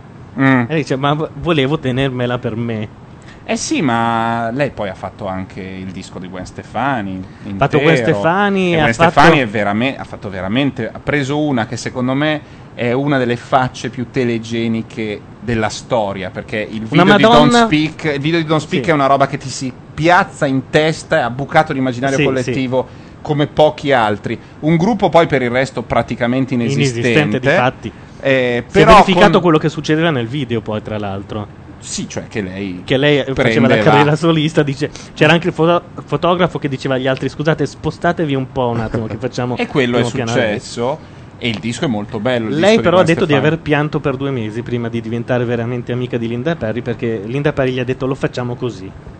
Eh sì, così si fa. Lei è rimasta un po'. Ma cosa vuoi chiedere a Gwen Stefani di fare dei pezzi o a Pink? Ma dai. No, assolutamente, eh, ma nemmeno alla Aguilera, credo. No, beh, la Aguilera no, però la voce almeno, sì, però la Aguilera ha una gran voce, in però insomma, poi ne avrebbe un disco una un bella in tutta come la... i dischi di Giorgia. Cioè? E ehm, non devi chiedere al tecnico di scrivere il pezzo, se no eh, lo riempi di tecnicismi. Io spero che Giorgia no, non però, decida mai. Io spero solo che tecnicismi... trovi degli autori un, un po' meglio, perché sì. Giorgia è una di quelle grande voce, ma canzoni. Eh, perché poi le canzoni sono dei trampolini per fare il numero, capisci? Ogni volta si aspetta che nel terzo ritornello lei si metta a fare più svirgoli il che nel secondo. E il gorgheggione, lei fa il gorgheggione. Infatti non era male l'imitazione che ne faceva Paola Cortellesi. Sì. E nello show di Morandi e della Cuccarini, se non mi sbaglio, le invitarono, invitarono Giorgia e fecero un duetto. E devo dire che la Cortellesi non sfigurò per niente. Partì, una voce pazzesca. Partì prendendo per il culo e poi iniziò seriamente a fare il duetto. Ha una gran voce, anche lei ha il, lei ha il difetto di Zelig un po', non del programma, di Zelig il personaggio di Woody Allen. Cioè lei ha talmente tante personalità che secondo me da sola funziona poco. Quando aveva il suo programma la Cortellesi. Ah, e guarda, io sono stato uno di quelli che amando quella donna e volendola sposare e farci dei figli eh? Eh, ha detto che il programma purtroppo non era guardato. No, ma ti dico, è il problema che ha, a mio parere, che ha, se si può dire, se non è lesa maestà, anche Sabina Guzzanti. Cioè quando... quando sei un camaleonte e la tua personalità non è una ma è veramente moltiplicata, poi è inevitabile che quando fai te stessa tu sia poverissima, poco caratterizzata e soprattutto non riesca a risultare né simpatica né antipatica né... C'è anche che quando vieni da una spalla brava mm. ed è, succede a quelli che sono con la Jalapa Sora, è successo a quelli che eh, erano con Fazzi, a quelli che il calcio sì. è successo a quelli che erano con la Dandini ed è successo a quelli che erano con Arbore. Mm. Se ci fai caso, senza la spalla sono un po' spersi. Che poi non è solo la spalla in quel caso, è anche proprio l'autore che trova un contesto vero, in sì, cui far fiorire. È quello che gliele scrive, tra l'altro, eh. per cui se le valorizza al meglio. Sì. Eh, la Jalapas ormai è la, la spalla perfetta, come Bisio Zelig. Sì, sì. Prendi eh, un comico di Zelig base, non facciamo nomi, però uno base, e togli gli interventi di Bisio, che è l'unico che si impara a memoria tutti i monologhi, eh, in realtà resta veramente pochissimo. Eh sì, perché poi le, le, l'effetto del ritmo... No, poi sa sottolineare quando arriva il tormentone, lo fa diventare... A parte quando ci sono quelli come Cirilli, che fa chi è Tatiana da solo. E infatti poi è quello che rende vabbè, basta, abbiamo parlato troppo di male di Cirilli. No, va bene, bisogna parlare male di Cirilli. E io metterei anche una legge, se per caso andiamo al governo, chiedo di fare una legge per esportare, se si può, o deportare, un... deportare. Lillo e Greg. Ma, ma smettila con questa storia di Lillo e Greg. Lillo e Greg, basta. Cioè, due che il va... confino? Il confino, sì, non cattiveria gratuita. Ma beh, quello che faceva Mussolini con gli omosessuali e gli oppositori politici, cioè li mandi a perché su a quei un'isola. Tempi non c'erano Lillo e Greg. Se no, l'avrebbe riservato solo a loro. Non puoi eh, presentare il Saturday Night Live, è, è, è un'idiozia. Beh, ma ci sarà un... Senti. Non puoi fare delle battute in mezzo al Saturday Night Live. Il eh. tempio della comicità, tu sei Lillo e Greg, dovresti guardarti allo specchio e ti inserisci, non ha senso. Ma, sì. Ma tu lo devi dire a uno che lavora a Radio due, che è dove lavorano loro. No, infatti tu non hai detto niente. Io non dico nulla. No, ci ho lavorato anch'io, l'ho dovuti anche lanciare perché venivano subito dopo con sei uno zero. Eh, ma loro poi fanno quelle robe del... Adesso gli hanno copiato tutti la storia dei film. Hai visto le pubblicità... C'è uno di Zelig che lo fa. Sì, ho visto. Sì. I provini, proprio copiata. Perché loro quella roba lì, i primi a farla da noi, poi sarà un format, non lo tu so. Tu stai chiedendo a me di... di no, è vero. Anche, no, no, questo è vero. Di che spezzare una lancetta. Loro sono stati i primi. E c'è uno a Zelig quello che fa... Buff, fai, e fa le... Che poi io non ho capito tantissimo. Perché... No, dovrebbe essere la scritta che arriva. Vabbè, tutto questo è molto poco radiofonico. Oh, sì, è vero. Come si chiama, come si chiama l'autore di Saturday Night Live? Perché Saturday Night Live ha la caratteristica di essere l'opera di un uomo solo contro il mondo. Saturday Night Live è l- una macedonia di autori che no, tra l'altro vengono vessati. No, c'è un autore che decide tutto, che è quello che l'ha inventato. Loro realizzano sketch per tre puntate e mezzo. Poi ok? Lui, l'ultima, l'ultimi tagli in cui leva metà programma li fa un quarto d'ora prima della diretta, perché per avere la qualità assoluta tutti provano il programma in modo che sia perfetto per durare il doppio di quello che dura, ma partendo tipo dal quadruplo, cioè a inizio settimana ci sono quaranta sketch, poi ne segano metà, diventano venti, ce ne stanno otto nel programma e lui ne, ne mantiene vivi quindici o sedici fino a mezz'ora, venti minuti prima del programma. Poi entra nel suo ufficio, ha una di quelle...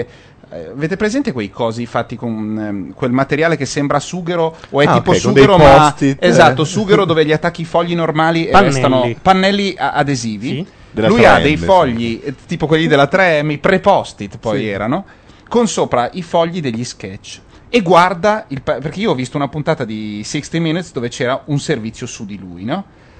E lui guarda così il palinsesto e, co- e tu, e tu che magari è, sono tre settimane che prepari il tuo pezzo per andare a Saturday Night Live ciao. E non vai, yeah. In quel momento lui guarda e fa trick e lo tira e via. E anche questa settimana a casa. Poi apre la porta e dice prego. E nessuno si permette di eh dire niente. Entrano e poi escono e dicono cazzo, è noto mi hanno che, segato. È noto sta... che gli autori sono vessati al Saturday Night Live, sì, ma sì, quando ne esci lui... però sei eh, un autore del eh, Saturday sì. Night Live. Tra l'altro agli ospiti viene richiesto di passare quella settimana in compagnia di tutti esatto. Gli autori e di girare una valangata di sketch. Sì, loro devono girare, allora girano, eh, di solito a volte ci sono dei flashback o dei, degli insertini che sono girati. Loro in realtà devono provarne milioni perché poi, a seconda di quello che lui decide, degli otto sketch che vanno, magari due o tre prevedono la presenza dell'ospite. Sì. Ma lui aveva provato magari dieci sketch sui trenta che, che prevedevano. Quindi è una cosa veramente incasinatissima. E lui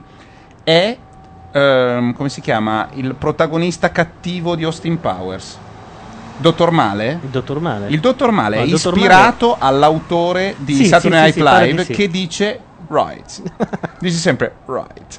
E io ho visto l'intervista e diceva ma lei sa che il dottor Male che um, Mike Myers che è stato qui tantissimo, Mike Myers è Beh, un genio totale, è stato lanciato a Saturday Night Live, ma è uno veramente molto bravo eh, che ha scritto Austin Powers in aereo tornando dall'Inghilterra eh, mh, dice lo sa che si è ispirato a lei e lui risponde eh uh, Right. Right. Esattamente con la faccia del dottor Male. E sono quei personaggi magari bastardissimi ma che sono dei geni. Ma adesso vediamo anche il nome. Comunque la mega produzione dell'anno prossimo, cioè il re dei, dei telefilm designato per l'anno prossimo è Studio sessanta o Studio sette, non si mm. sa ancora, ed è eh, scritta e prodotta da Aaron Sorkin, che era quello di West Wing, che ha sì. lasciato la terza serie, ed è una fiction eh, settimanale eh, dove praticamente si pretende di rappresentare il dietro le quinte del Saturday Night Live senza citarlo. Va in onda sempre sulla A B C, quindi ci saranno mm. anche grosse polemiche. C'è Matthew Perry eh, di Friends e una marea di cameo, perché puoi immaginarti che molti ospiti andranno lì facendo se stessi.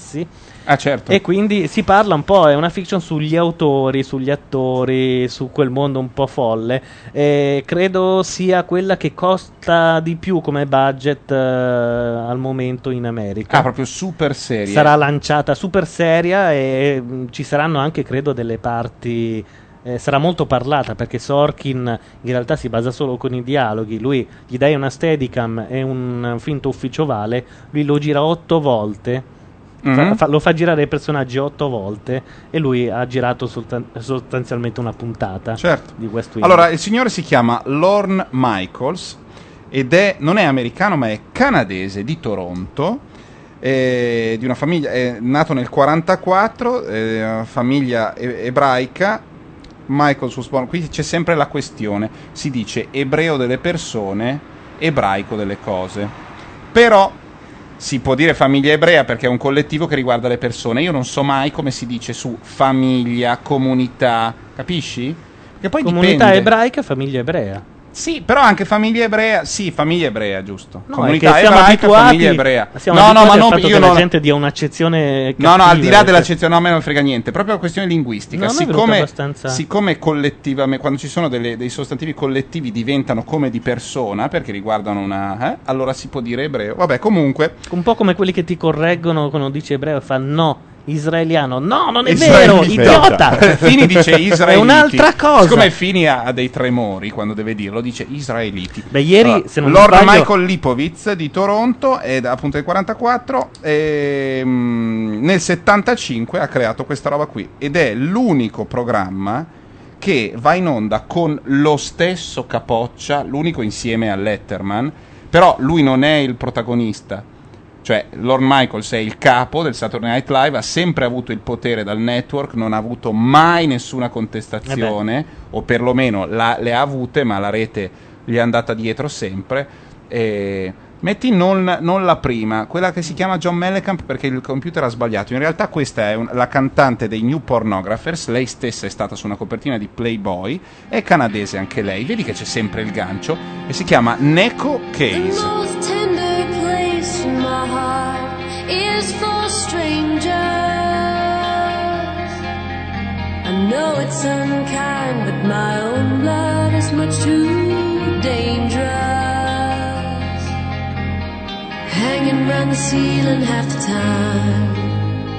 Hanging round the ceiling half the time.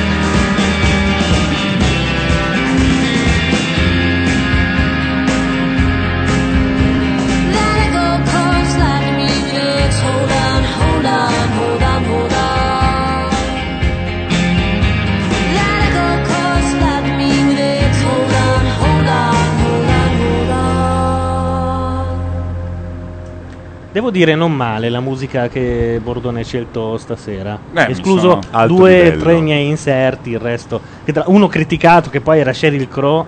No, ma non criticato, però eh, Sheryl sì. Crow è un po' in automatico, insomma la metti un po' sempre. Sheryl Crow ma non la conosce nessuno, cioè quella, uno quella... di quei nomi che tutti citano, ma in realtà eh, se ti chiedo tre canzoni di Sheryl Crow non le so. Ecco, vedi? Cioè... Run Baby Run, eh, non so, due o tre, non so. Non mi... Quelle della pubblicità, insomma. Ma sì, ma non sì. me ne frega niente, non mi è mai piaciuta tanto.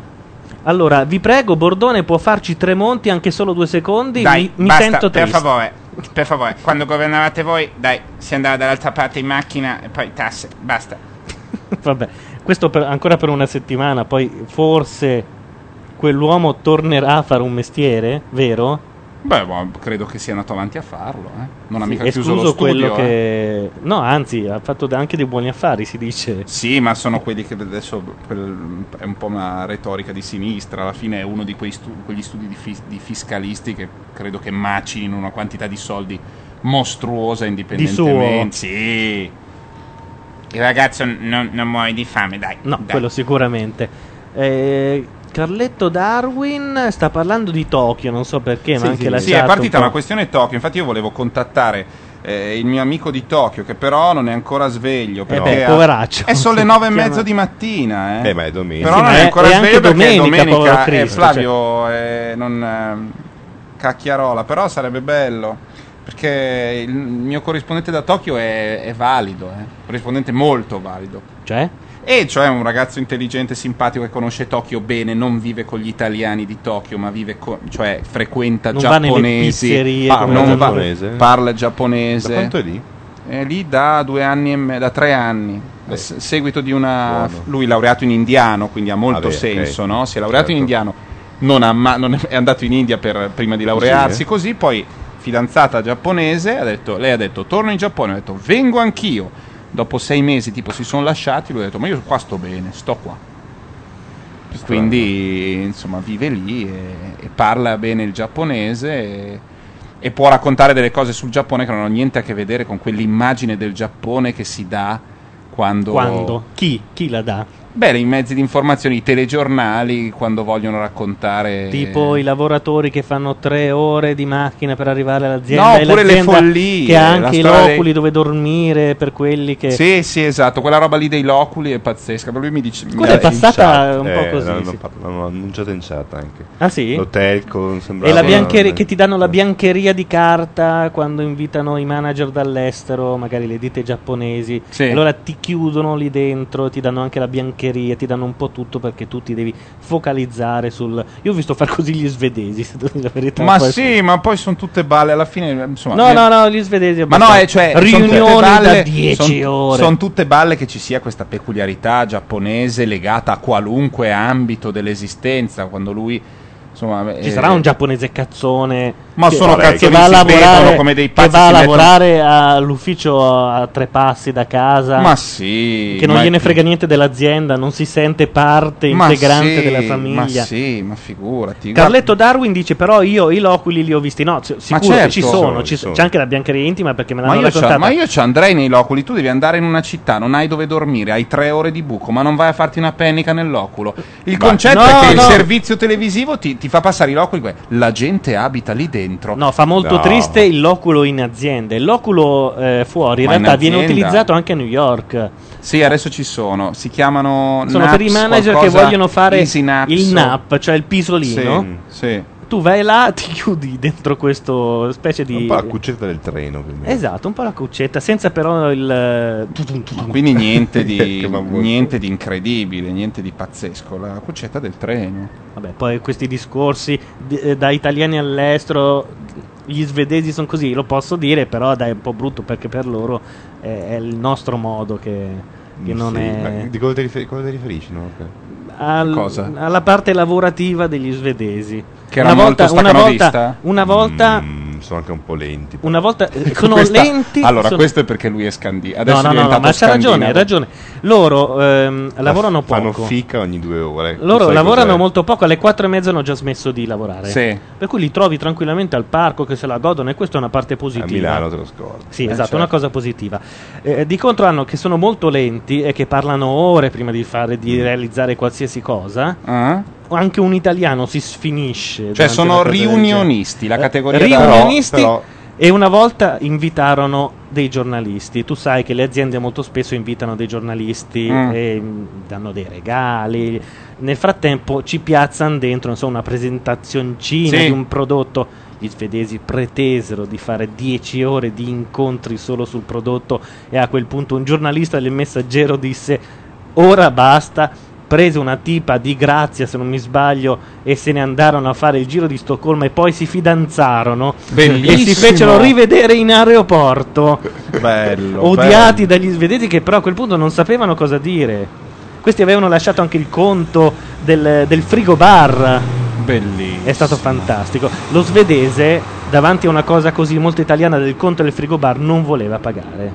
Eh sì, perché era una questione di principio. Sì, nel vero esatto. senso della parola. Tu a quel punto gli dici: vabbè, dai, è un giornalista, adesso l'hai voluto qua, ormai che ce l'hai qua, trattalo bene. Mm-mm. No, il frigo bar, l'aranciatina, se vabbè, la se è un'aranciatina, sì, se sì. erano.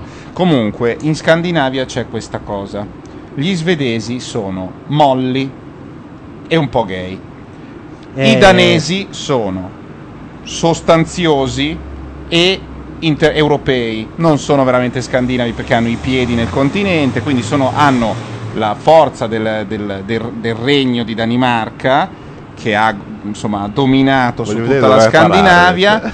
e però sono più cosmopoliti, sono un po' i terroni della situazione. I norvegesi invece sono quelli più Scandinavia fiera, i finlandesi sono degli alieni, sì. vero che è così, no? E poi vabbè, l'Islanda è una specie di pianeta a esterno, parte, sì, no? Sì, che non... parla una lingua che è la stessa che parlavano in Danimarca nell'anno mille, sì, esatto. È bellissimo sto fatto, sì. in, che, che, che parlano... raccontato in un Macchia Radio, se non mi sbaglio. Libo l'aveva sì, raccontato. Ah, sì, che è un fossile linguistico la, sì, sì. La, l'Islanda. Tra l'altro è molto bello l'islandese, a me piace un sacco, è molto sexy. È no? la lingua che hanno usato in ehm, Signore degli Anelli mm? per le fate. C'è una fata, ah sì? sì. E hanno usato l'islandese. Sì, sì, non pensavo che Bordone arrivasse a certe generalizzazioni, però. Cioè, ma non sono generalizzazioni. Sto parlando dello stereotipo. Lo stereotipo scandinavo dice: questo è vero o no? Sì, va bene. Cioè, lo sì. svedese è un po' quello che vuol fare l'inglese, molto morbido, molto. Beh, non vabbè, è dai, così. No, vabbè, rapportandolo all'Italia, italiano, come... tu rapport... sei italiano, però eh, tutte le volte che parli, cose che parli con uno scandinavo e ti parla degli stereotipi, sì, eh, sto sì, parlando sì. di quelli. Eh, sono poi i danesi per me, quindi sì. I danesi sono considerati ricchi, eh. un po', no? Quando sì. vanno in Svezia gli svedesi corrivono era, loro. Ma era dieci anni fa era il contrario, perché adesso è stato un po' di... è cambiata l'economia? Eh sì, no, gli svedesi hanno avuto un decennio molto perché buono, no? Detto, in cui no, hanno, noi l'euro no. Hanno esportato... Dice, sì, lo frizziamo con l'euro, di conseguenza eh. la economia danese segue l'euro, la economia svedese non segue l'euro, e adesso è stata un'inversione. Cioè, prima era la, la corona svedese era molto più forte. Ah, sì, quindi sì. adesso la, la corona svedese è messa male? Eh, eh, e non nove. solo, sono eh, negli ultimi cinque anni fallite parecchie aziende svedesi che funzionavano in Svezia e mm. hanno provato ad espandersi, un primo periodo di fortuna, e poi c'è stata la sindrome Ikea, no? Siamo onnipotenti, mm-hmm. mentre Ikea purtroppo ha delle basi eh, che sono dovute al fatto che è geniale le, le, sì, le, che ha un'idea insomma iniziale dirompente. Cos'è la ficca svedese? Cos'è? Allora, con una K o due? Una, una, una. Perché non è filla. Ma mi, la prima volta che la incontrai fu quando... La figa svedese? Un mio amico arriva in Svezia, quello è un paradiso, di quelle le solite cose da Erasmus, sì, no? Sì, sì, e Orga- poi, orgasmo. A questo punto mi fa, sai, paradiso. La mia professoressa di biochimica, una eh, veramente una ragazza bellissima, a un certo punto fa, eh, il corso è finito, avremo, quindi ci sarà un po' di fica... Eh, e tutti è eh. l'italiano, capito? Qui siamo, eh, siamo eh, in ambito panariello, devi, esatto, devi sciogliere, vado, vado devi scegliere questo allora fa, e poi calambur fa, perché sennò cos'è la fica? Mm. E allora praticamente gli fa something that you would like. Mm. E poi alla fine la fica è praticamente questa cosa che fanno, è una pausa mm. dove loro mangiano Infatti eh, l'hanno scritto, canna e pulla, che sono queste brioche rotonde buonissime, buone, molto buone. La pasticceria scandinava non le non trovi ovunque quelle, le trovi cose al, al Press Bureau, che sì, seven eleven loro.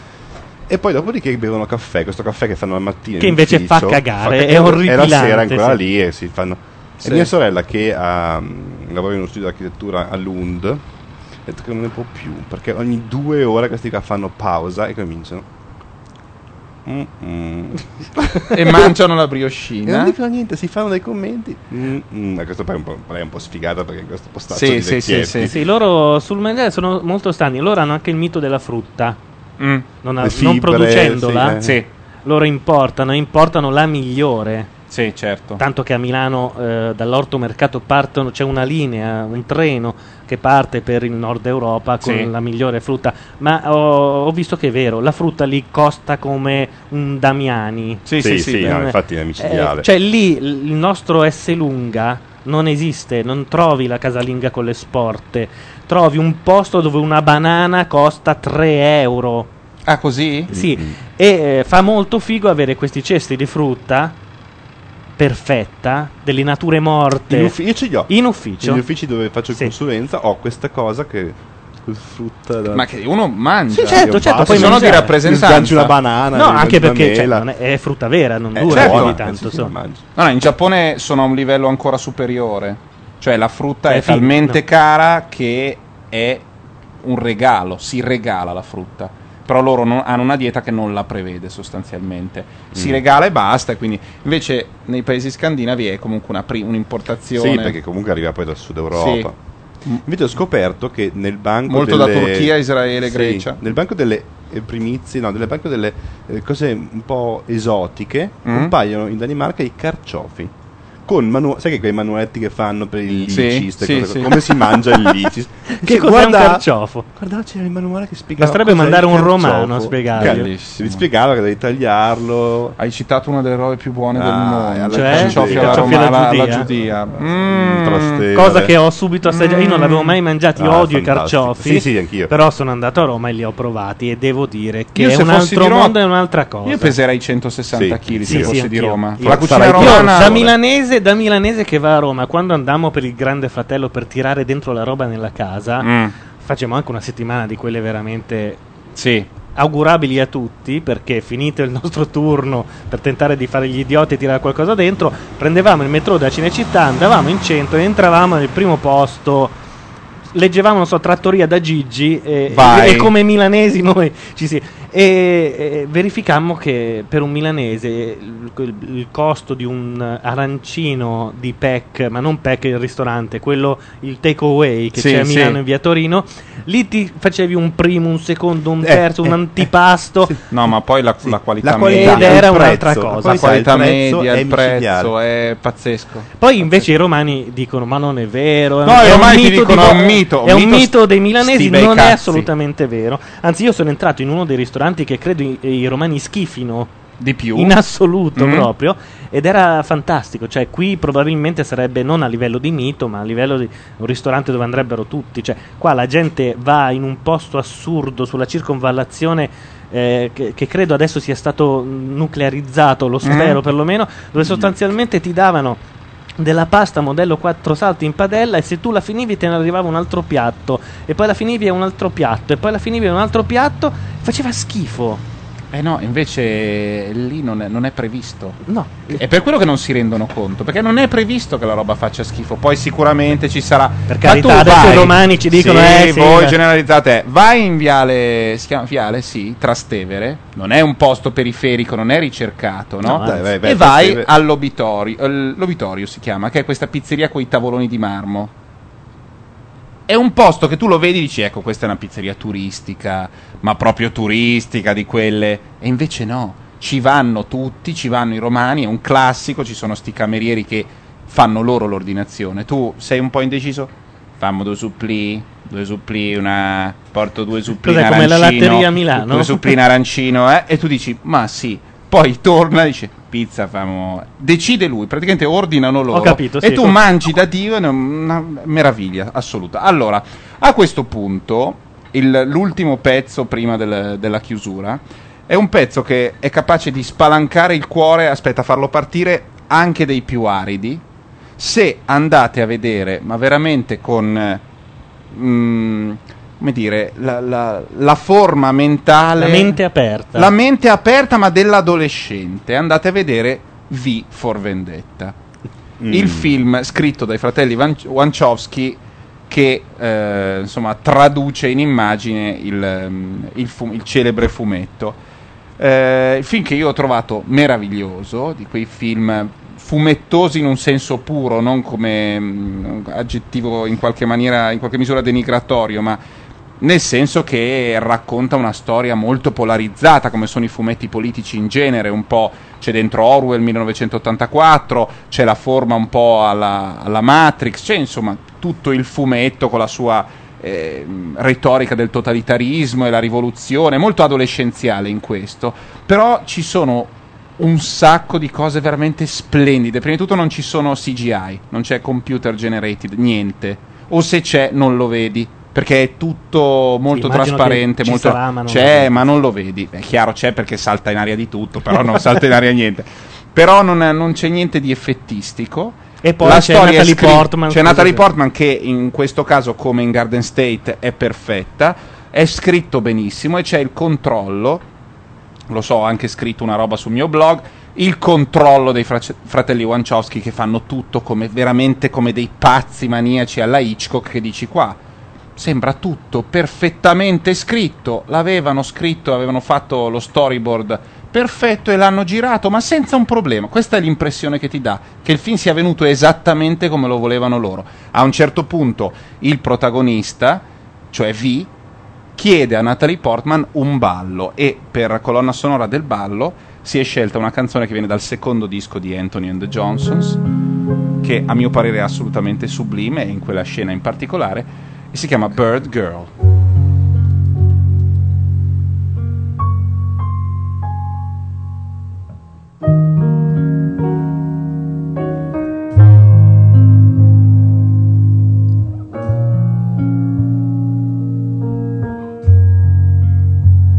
I am Bird Girl. I am Bird Girl. I'm a bird girl, I'm a bird girl now.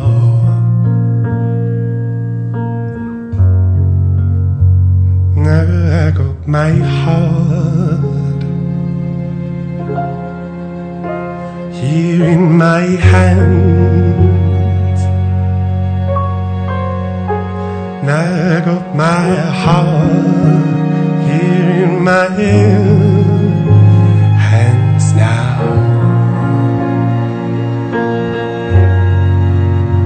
Now I've been searching for my wings. Now I've been searching for my wings.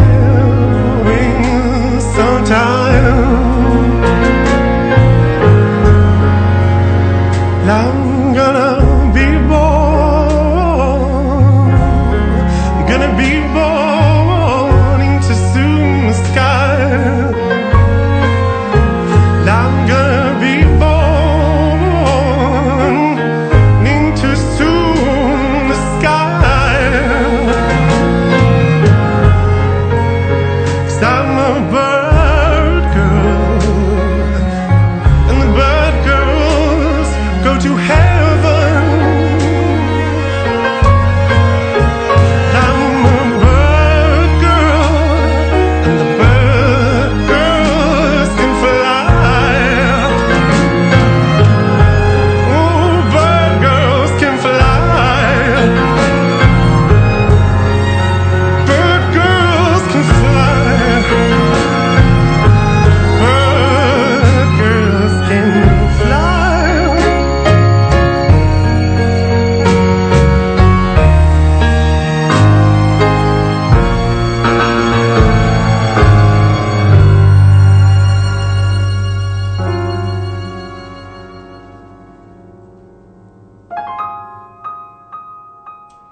Non male, eh? eh ma una Anthony, di quelle cose che... Anthony non c'è niente da fare, tocca delle corde che... Eh, io volevo solo dire una cosa relativa alle trasposizioni di un'opera da un mezzo, che può essere il... di solito sono quelli più letterari, quindi dal romanzo o dal fumetto eh, al, a una forma più, più popolare, che di solito è quella del cinema. Non... Basta con questo discorso, è meglio il fumetto. Sono due cose che non c'entrano una mazza. Lo dico veramente senza... Però è, è tipico. Non Vabbè, possiamo... Però è come allora, quelli che Harper Lee... meglio il libro, no? Esatto, Harper Lee ha scritto Il buio oltre la siepe, ok? C'è il film tratto dal Buio oltre la siepe, che è un sommo capolavoro. Il libro di Harper Lee è un sommo capolavoro. Come se ne esce? Uno deve per forza dire eh, ma era meglio. No, sono due cose splendide. Una ha in meno l'originalità, perché viene da, da un'altra parte, e l'altra invece, ma in assoluto, è porre la questione su quel piano lì che credo che non porti da nessuna parte. Poi capita che siano due cose completamente diverse, completamente diverse. Cioè ispirate in realtà alla sì. stessa cosa, ma completamente diverse. A me vengono in mente dei libri molto belli e dei film molto belli. Sì. Succede. Molto diversi anche, però, anche perché non sarebbe bellissimo, perché lo specifico del libro e quello del, del, del, del film sono differenti, per cui se tu fai leva su qualcosa, Fight Club è un bel libro, il film è completamente diverso, cioè è, è diverso perché la, ed è un bel film, però mh, proprio cambia nella struttura base, sì. perché se tu hai uno che ti racconta una palla per tutto il libro, perché ti racconta che c'è un altro che in realtà è un'altra metà di se stesso, se te la racconta è credibile, se la vedi no. Sì, quindi il film si basa su una roba che in teoria non doveva funzionare, eppure funziona, eppure funziona. Però stare lì a vedere cosa viene prima, appunto citano Blade Runner, insomma Blade Runner e, e, e Cacciatore di Androidi, oppure gli androidi allora sognano pecore elettriche. Una cosa che no, non credo sarà mm. molto popolare, quanto è più bello Blade Runner eh, nella versione del Director's Cut. A te piace più una oh, versione del Director's Cut? A parte il fatto che finisce in, man- in maniera plausibile sì. rispetto all'altro. Però non è, è vero che la voce di grande distribuzione. Non è vero che la voce off ehm, spiega molto di più. Beh, no, spiega Gianluca, perché tu fai parte, conosci la cultura pop e la fantascienza. A parte il pezzo di Shining aggiunto alla fine, che eh, allora loro escono dalla città, cupa, sì. buia e tutto il resto, vanno in macchina e poi ci sono prati verdi e sole. Allora perché cazzo non ci sono andati prima? Cioè, perché vivono in un posto così? Mm. Secondo di poi, eh, adesso non voglio rivelare niente a quelli che non hanno visto, però c'è il dubbio. Sì, sì, sì. C'è un dubbio nella versione del Director's Cut che non c'è più nella versione sì, ufficiale. Sì, viene sciolto nella versione ufficiale. E n- non ha, è molto, molto, molto più bello, è molto più dark. Però devi ricordarti finale, che ha un finale c- molto più eh, amaro. Il cinema è un'industria che costa delle miliardate. Se non hai il dubbio che la gente non lo capisca, esca. Ma Davide, che la roba di fantascienza ma... che era le fiamme, che era tutta la luminera, però capì un cazzo. L'altro non va. Ma quindi glielo devi spiegare. Io non credo che la voce off abbia aggiunto poi così tanto. Non so, però loro si erano convinti di questo. Hai detto la voce off? Cos'è la voce off? La voce off è la, è la voce, voce fuori campo, fuori no? Campo, ah, sì. Vuol dire che c'è una voce fuori campo? Sì, è una voce che spiega quello che avviene allo spettatore che non ha capito. Lo spettatore? Certo, certo. Quello che guarda i film. Suona il telefono intanto, ma noi siamo in chiusura, come si evince dalla sigla. Oggi abbiamo parlato della terribile situazione ambientale della mh, zona del... È Salernitano lì? È la zona di? Eh, in realtà è un triangolo in Campania, effettivamente non so in che provincia, comunque in quale provincia legata all'inquinamento ambientale. Abbiamo parlato di cacca, abbiamo parlato di detersivi, eh, abbiamo parlato di, di tante cose. Sì, anche di ricerca, ricerca abbiamo scientifica. Avuto Microbi che ha parlato di ricerca scientifica. E, e poi siamo andati avanti con, sì, abbiamo svaccato abbiamo in qualunque così. direzione. Ma sì, ma è giusto così. Scandinavia e quant'altro. Questa invece è Led Sunshine con gli insertini della scorsa puntata, ce n'è uno in più in realtà, poi mm. nella prossima metteremo anche gli inserti di questa puntata e diventerà un gran un mestolone che sì, ho esatto. concepito quando non dormivo. Sabato notte torna non la prossima settimana ma fra due settimane, perché settimana prossima ci sarà la direttona per le elezioni. Sono le due e cinquanta, dietro i microfoni Gianluca Neri, Matteo Bordone, Libo Gernici. E quindi a fra due settimane. Buonanotte. And let the sunshine in. Let the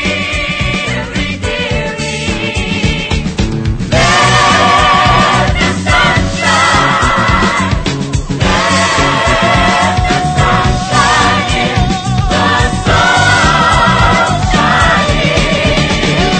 I consider that the flag of United States not only a flag of a country, but is a universal message of freedom and democracy.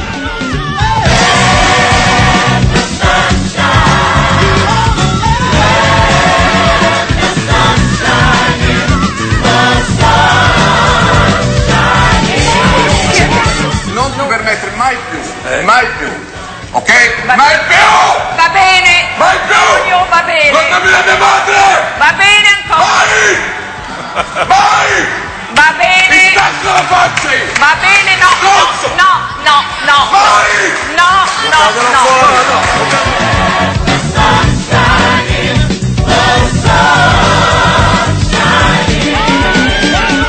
Ma chi è che il Mona che, che, che batte la porta e che chiude urlando?